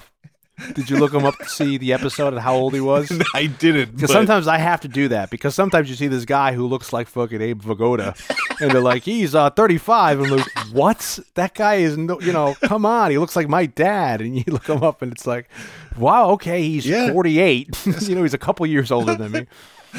But, But some of that stuff like, is what, nuts. Mr. Beauregarde? I wouldn't even have imagined that he was 40 in Willy Wonka, which was like, you know, eight years two years prior, right? yeah, yeah. Um, Quincy's great because it's like I just think of how hard it is to write that show because you're saying since it's such vast, uh, you have to be so knowledgeable about whatever you're talking about about that episode, and then the intricacies of the policies and stuff like that, and then as well as like, you know, Quincy. The most active ME I've ever seen because he's just coming in, he's arresting people. Like, all right, Quincy. He's like, can I cross examine the witness? And they're like, this isn't usually allowed, but since you are a medical examiner, go for it. You know what I Since mean? you He's are the star of the show, go for it. yeah, so this is your show. You know, he's coming in, he's, you know, or he's, you know, just the the craziest stuff that's going on and stuff like that. That he, you know, you think that. And I was like, wow, MEs are, you know, it's like Michael Baden doing all that stuff. It's like crazy. There's No, a but I, I've been enjoying that. There's a movie that, and I'm, this is like totally a weird tangent, but it's connected in my head, and that's why I'm bringing it up.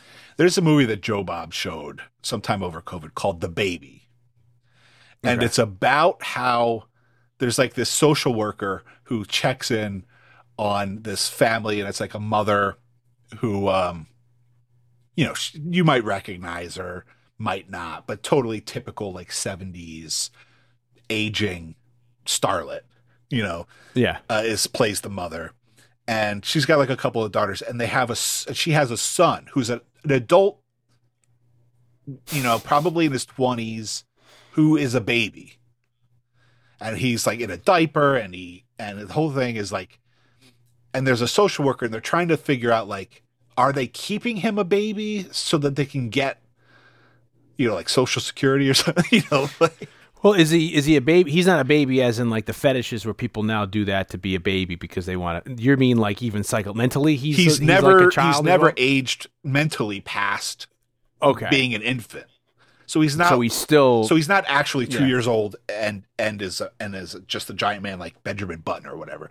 He's like actually like twenty something years old, but he's still a baby inside. Yeah. and um and so it's this thing where like the social worker and they're trying to figure out like is this a scam? Are they are they trying to just get money out of the system for like i don't remember what like some social thing. And because i was watching quincy at that time like in my head they are locked.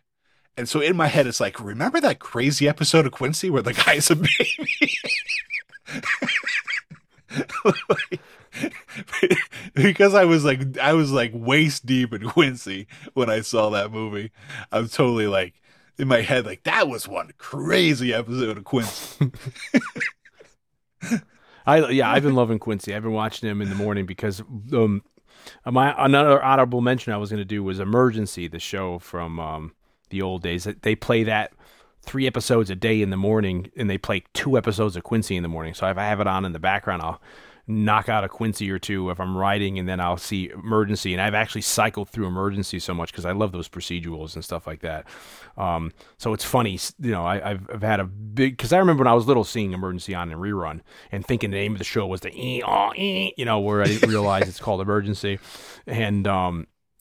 So I've been really enjoying that show on Cozy TV, a channel. Isn't one of the And they put guys from right before. Isn't one of the guys from Emergency in an episode of MacGyver plays a uh he's either a fire the fire inspector. There's some like guys there's like some guys setting bombs up and MacGyver's like old friend is a fire inspector. I feel like Is it, of, is, do you, it's Roy DeSoto or it's the, the, uh, dark Johnny the Gage, dark, one of the, two. dark haired one. uh, uh, r- r- uh, what's his face? Mantooth, uh, Ran- Yeah. Randy Yeah, Rudolph yeah, man. Mantooth. Wolfman Jack Mantooth. yeah, well, yeah, well, hey, what's up, MacGyver? what's going on? Um, I, that's another thing too, because you're so you watched MacGyver recently. I'm still working off a 30, 40 year not not thir- 40, uh, yeah, 30 year old knowledge. So when I catch it, I and then the other thing is I don't like watching it on Heroes and Icons, the channel that they play it on, because they play it slightly sped up sometimes Yeah. You know and it's and it's it's weird they do that on that show a lot with um the tour duty show from the 80s Yeah. you know and they do it with another show too i've seen on there so i don't tend to watch this, that channel as much but um it's weird to come back to MacGyver. I don't know why we're suddenly going on MacGyver. but- and we're gonna- it's just thinking about it so, and, and you know, thinking of my child and looking at it now and being so divorced from it and watching it again. It's just so weird. But you're you're more up on it than I am because I haven't seen it in so Yeah, long. I watched like I caught an episode with Murdoc a couple uh, two two or three months ago, and it, that was that was exciting. I see it's No, on but, uh, Pluto sometimes late at night. Yeah, yeah, and I love Pluto TV. Man, I just love Pluto TV. love me so Pluto. um, I love me some Pluto. Uh, but I was gonna rec since you I uh, you brought up Quin- Quincy Ninja, and then I said Emergency. That was Emergency was gonna be my honorable mention because I, I I've been having a lot of fun with it. and I've actually cycled through the seven seasons because it's interesting because you think about when it started everything was big the procedurals in like the early 70s and then by the time it ends in 79 it's like you know people aren't watching the irwin allen disaster movies anymore. They're more going into space with all the space operas and stuff like that.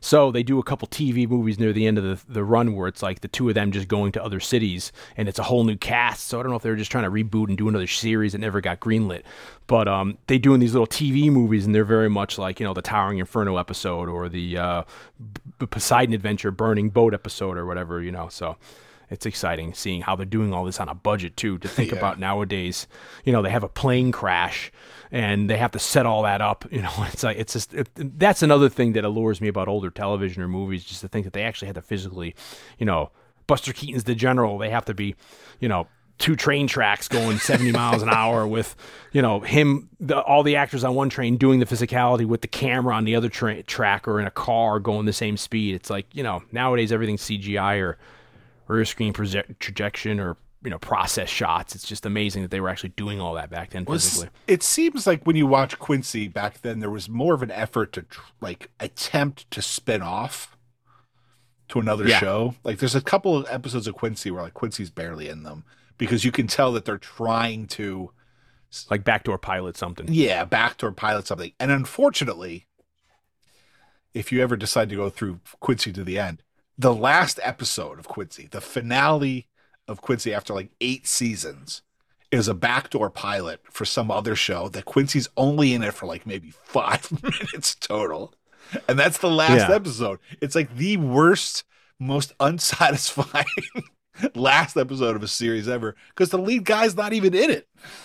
I wonder why they're doing that. I wonder if it's because you know he's over it because the series is canceled or whatever, and then they're like, eh, because the last episode emergencies they become captains, the two guys, and then it's literally them sitting on a picnic table outside the ceremony, like you remember that time, you know, and, and it's all it's like a best stuff. So it's Yeah. like very minimal, and then those TV movies were them just going to like Seattle or San Francisco as paramedic like uh, ambassadors or representatives of LA, and then it's them getting into an adventure in a different city. So it's a completely new cast with maybe the two of them. So Yeah, they um, might have been I wonder trying if to that was spin that happening a lot.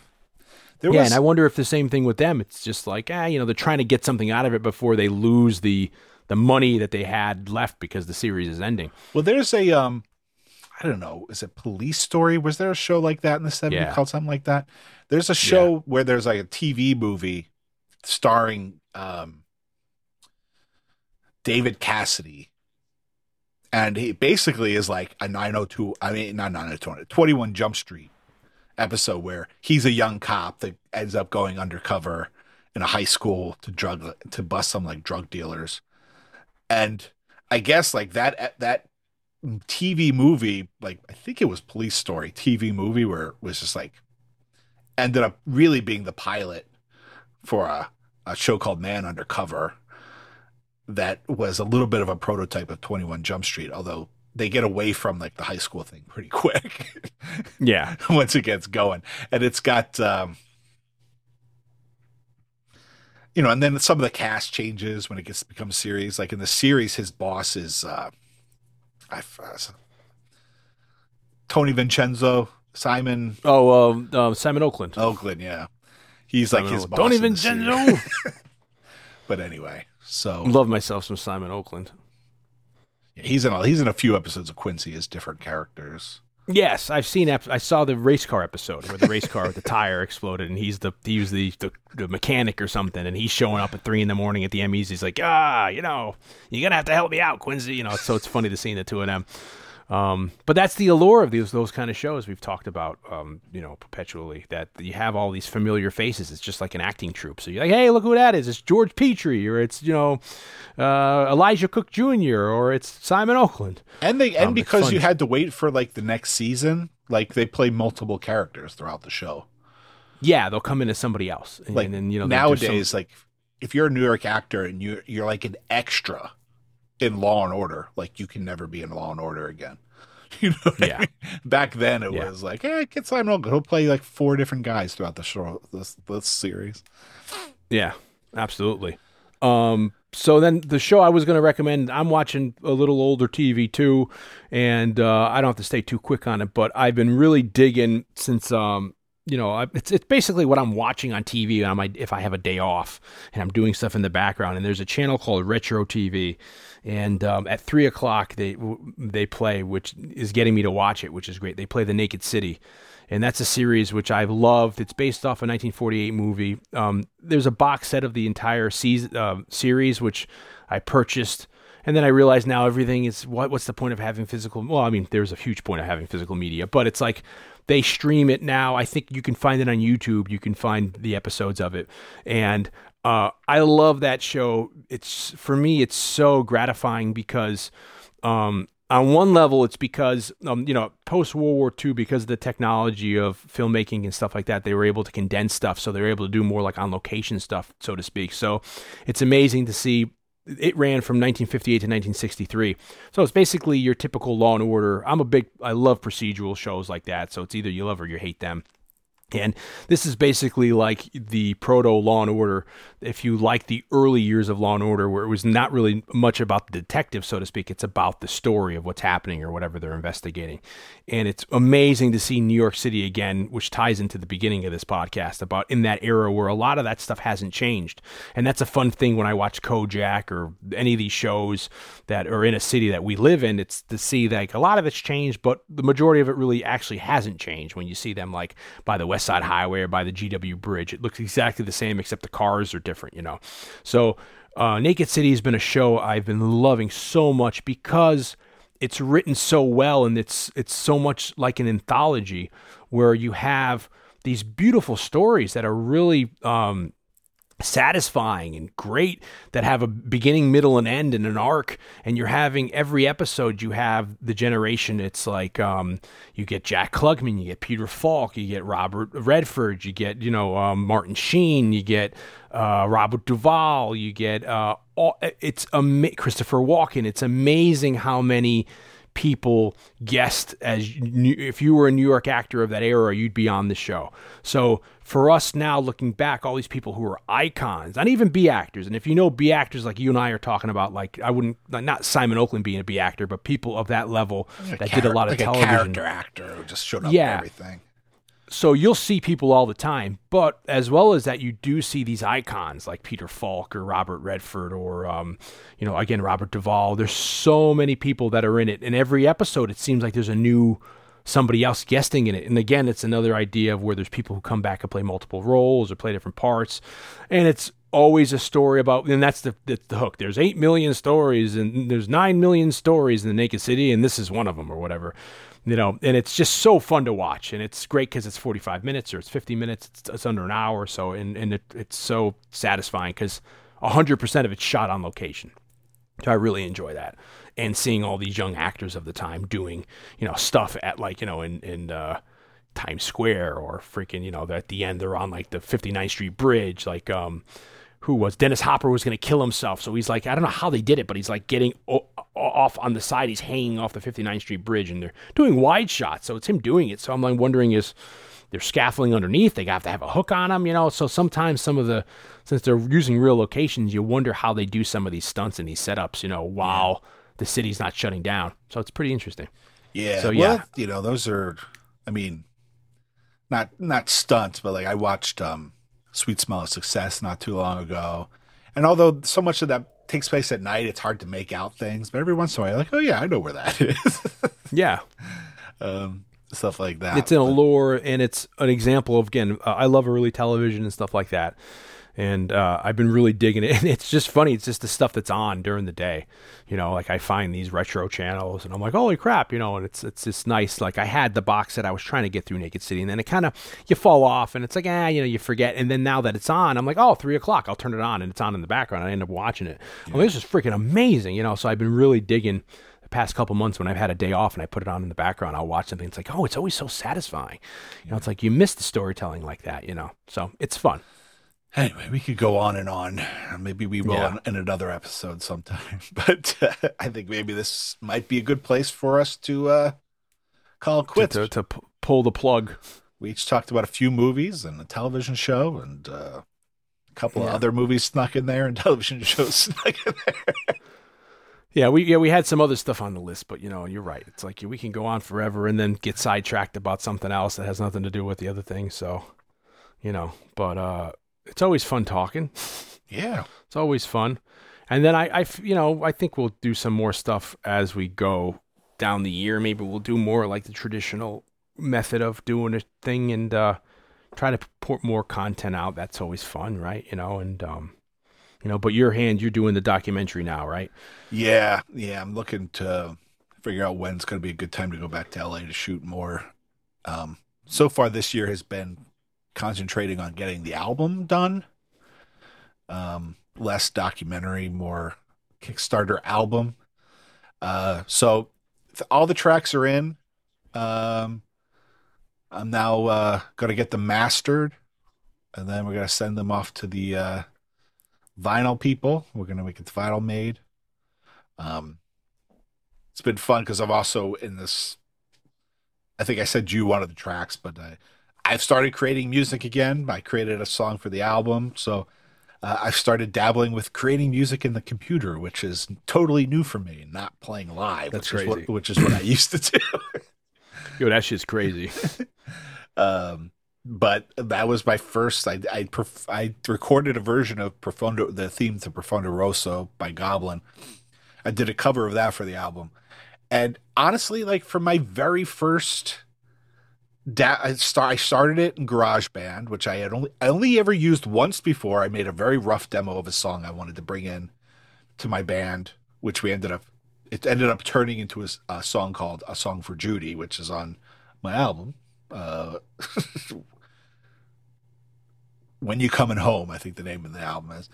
But Oh, I yeah, did yeah. I did a really rough like instrumental demo of that years like 15 years ago in GarageBand. And that's the only time I ever used GarageBand.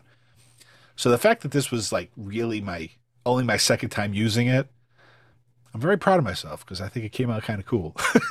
Yeah. It did sound good. and uh, you even I think you heard it before I even had the, the real drums put on it. Richard Christy, who's a kind of um, legendary heavy metal drummer, did a drum track for it.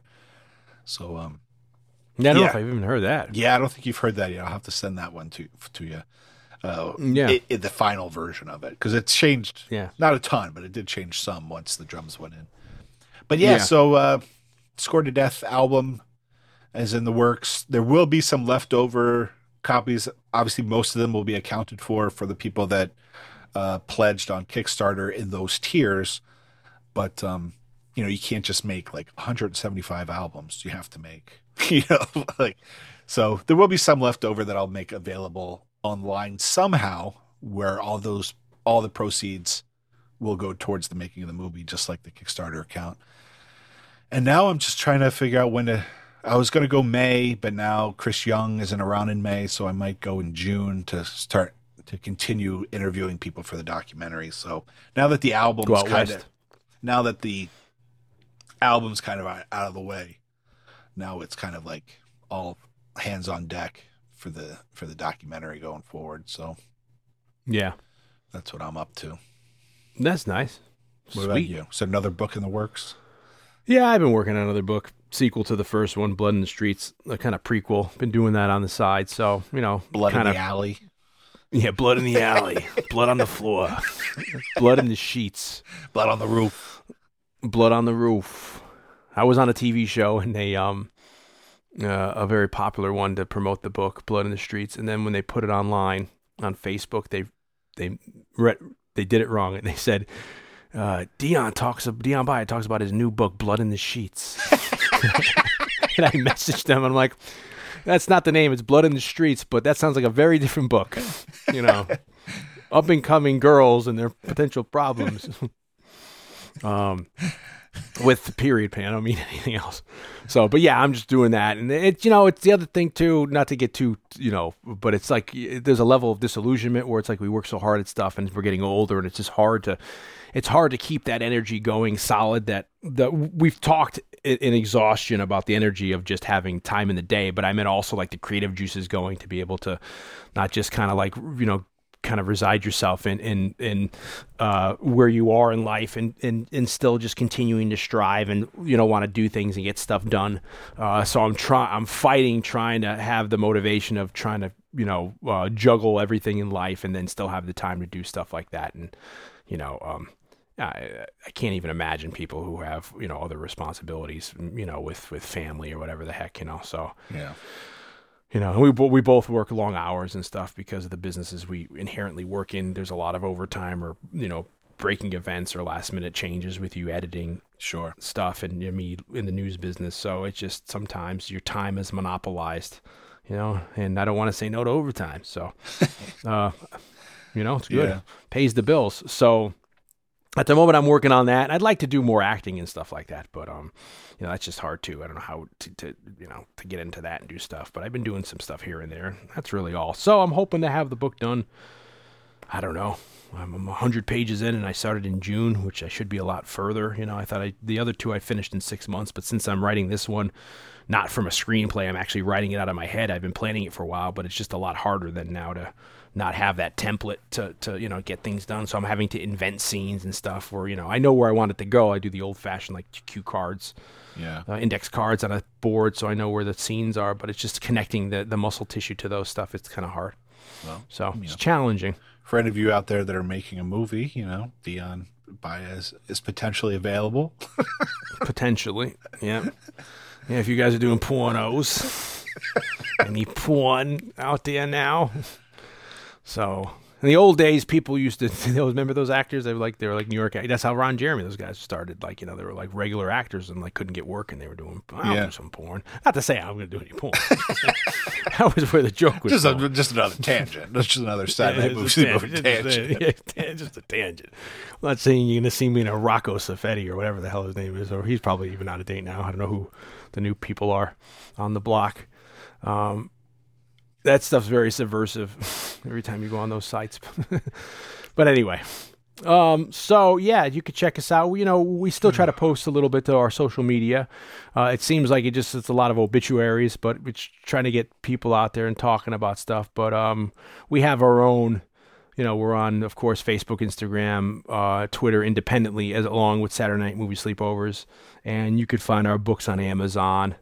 Um, you know, if you want to help support us or whatever, or you know, you're interested, go check our stuff out there. You know, we've both got books on there. They make they make a great gift.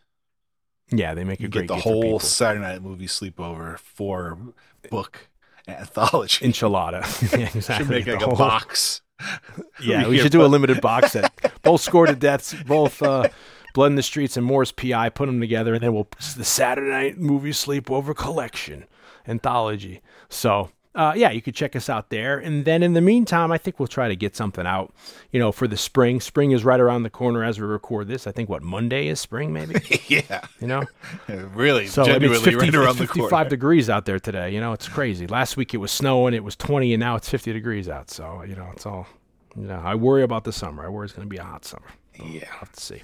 But let's tr- we'll try to get some stuff out in the meantime for, for the different stuff and you know surprise you guys and keep you going. You know, uh, I mean I would love to be able to do this again full time, but we had such a great time putting stuff out and building in the audience and all that. It just, you know, again, it's just because we have full time jobs. It was just hard to to. But in the meantime, uh, if anybody has recommendations of your favorite uh, martial arts movies from the 80s and 90s, I am all ears because uh, I've been compiling quite a list, but still some of them are slipping through or I'll find out about something. Um, old TV shows also always looking for recommendations. Check out all the stuff that we talked about today if, uh, if it sounds Yeah. interesting to you. But we would love to hear, you know, what you guys are up to, what you're watching, uh, what TV shows, especially in the older categories, that you might recommend. Um, I hope we're not dating ourselves with all this stuff. You need to watch this this Charlie Chan movie from 1935. Warner Oland. He did two. Well, you know, I kind of purposely there was like the original concept for this would, was that we would do something new, something old, and but um, and I definitely do have things that uh, I've seen recently that I love. But I figured for t- this first installment of this type of show, I figured, well, you know, you know, everybody's probably seen, you know, most people have probably seen the newer stuff because people Yeah. that listen to the show are movie fans, so Yeah. there's a lot of stuff I saw recently that I, I enjoyed, but uh, especially with the just got over the Oscars, stuff like that. So I figured I'd keep this one a little bit retro, but uh, Yeah. in the future, if we do this kind of thing again, we might brand. That's my know. plan this week is to watch all that stuff. I've got all those Oscar movies, The Whale, everything is everywhere, every how, every who, um, the Banshee of um, the other one, and I've got them all. And it's- now I'm going to try to get through them all. You know, yeah. So Yeah. I'm sure a lot of people out there listening have watched way more movies now than I have. So of the later years stuff, I've kind of fallen behind on the newer stuff, but.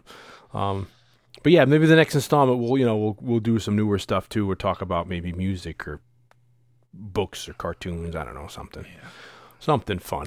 But in the meantime, you know, you can always find us here. You can always reach out to us, comments, questions, concerns, recommendations, start a dialogue about stuff. Uh, follow us, and uh, you know, we're always very talkative about things with people, with our with the listeners, and what they like or don't like or whatever.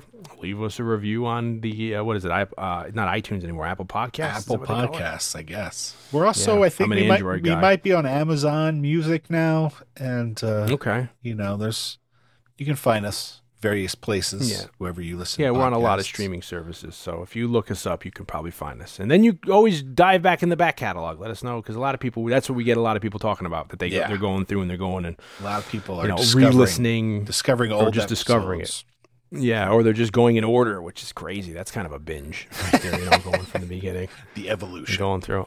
Yeah, of the sleepover and the quality. So, But um, hope to talk to you soon. I'm sure we will. We'll, we'll. we'll have something out for you maybe in the spring, you know, which is again around the corner. This is probably going to drop in the beginning of the spring, so I mean like later on in the 2023 calendar.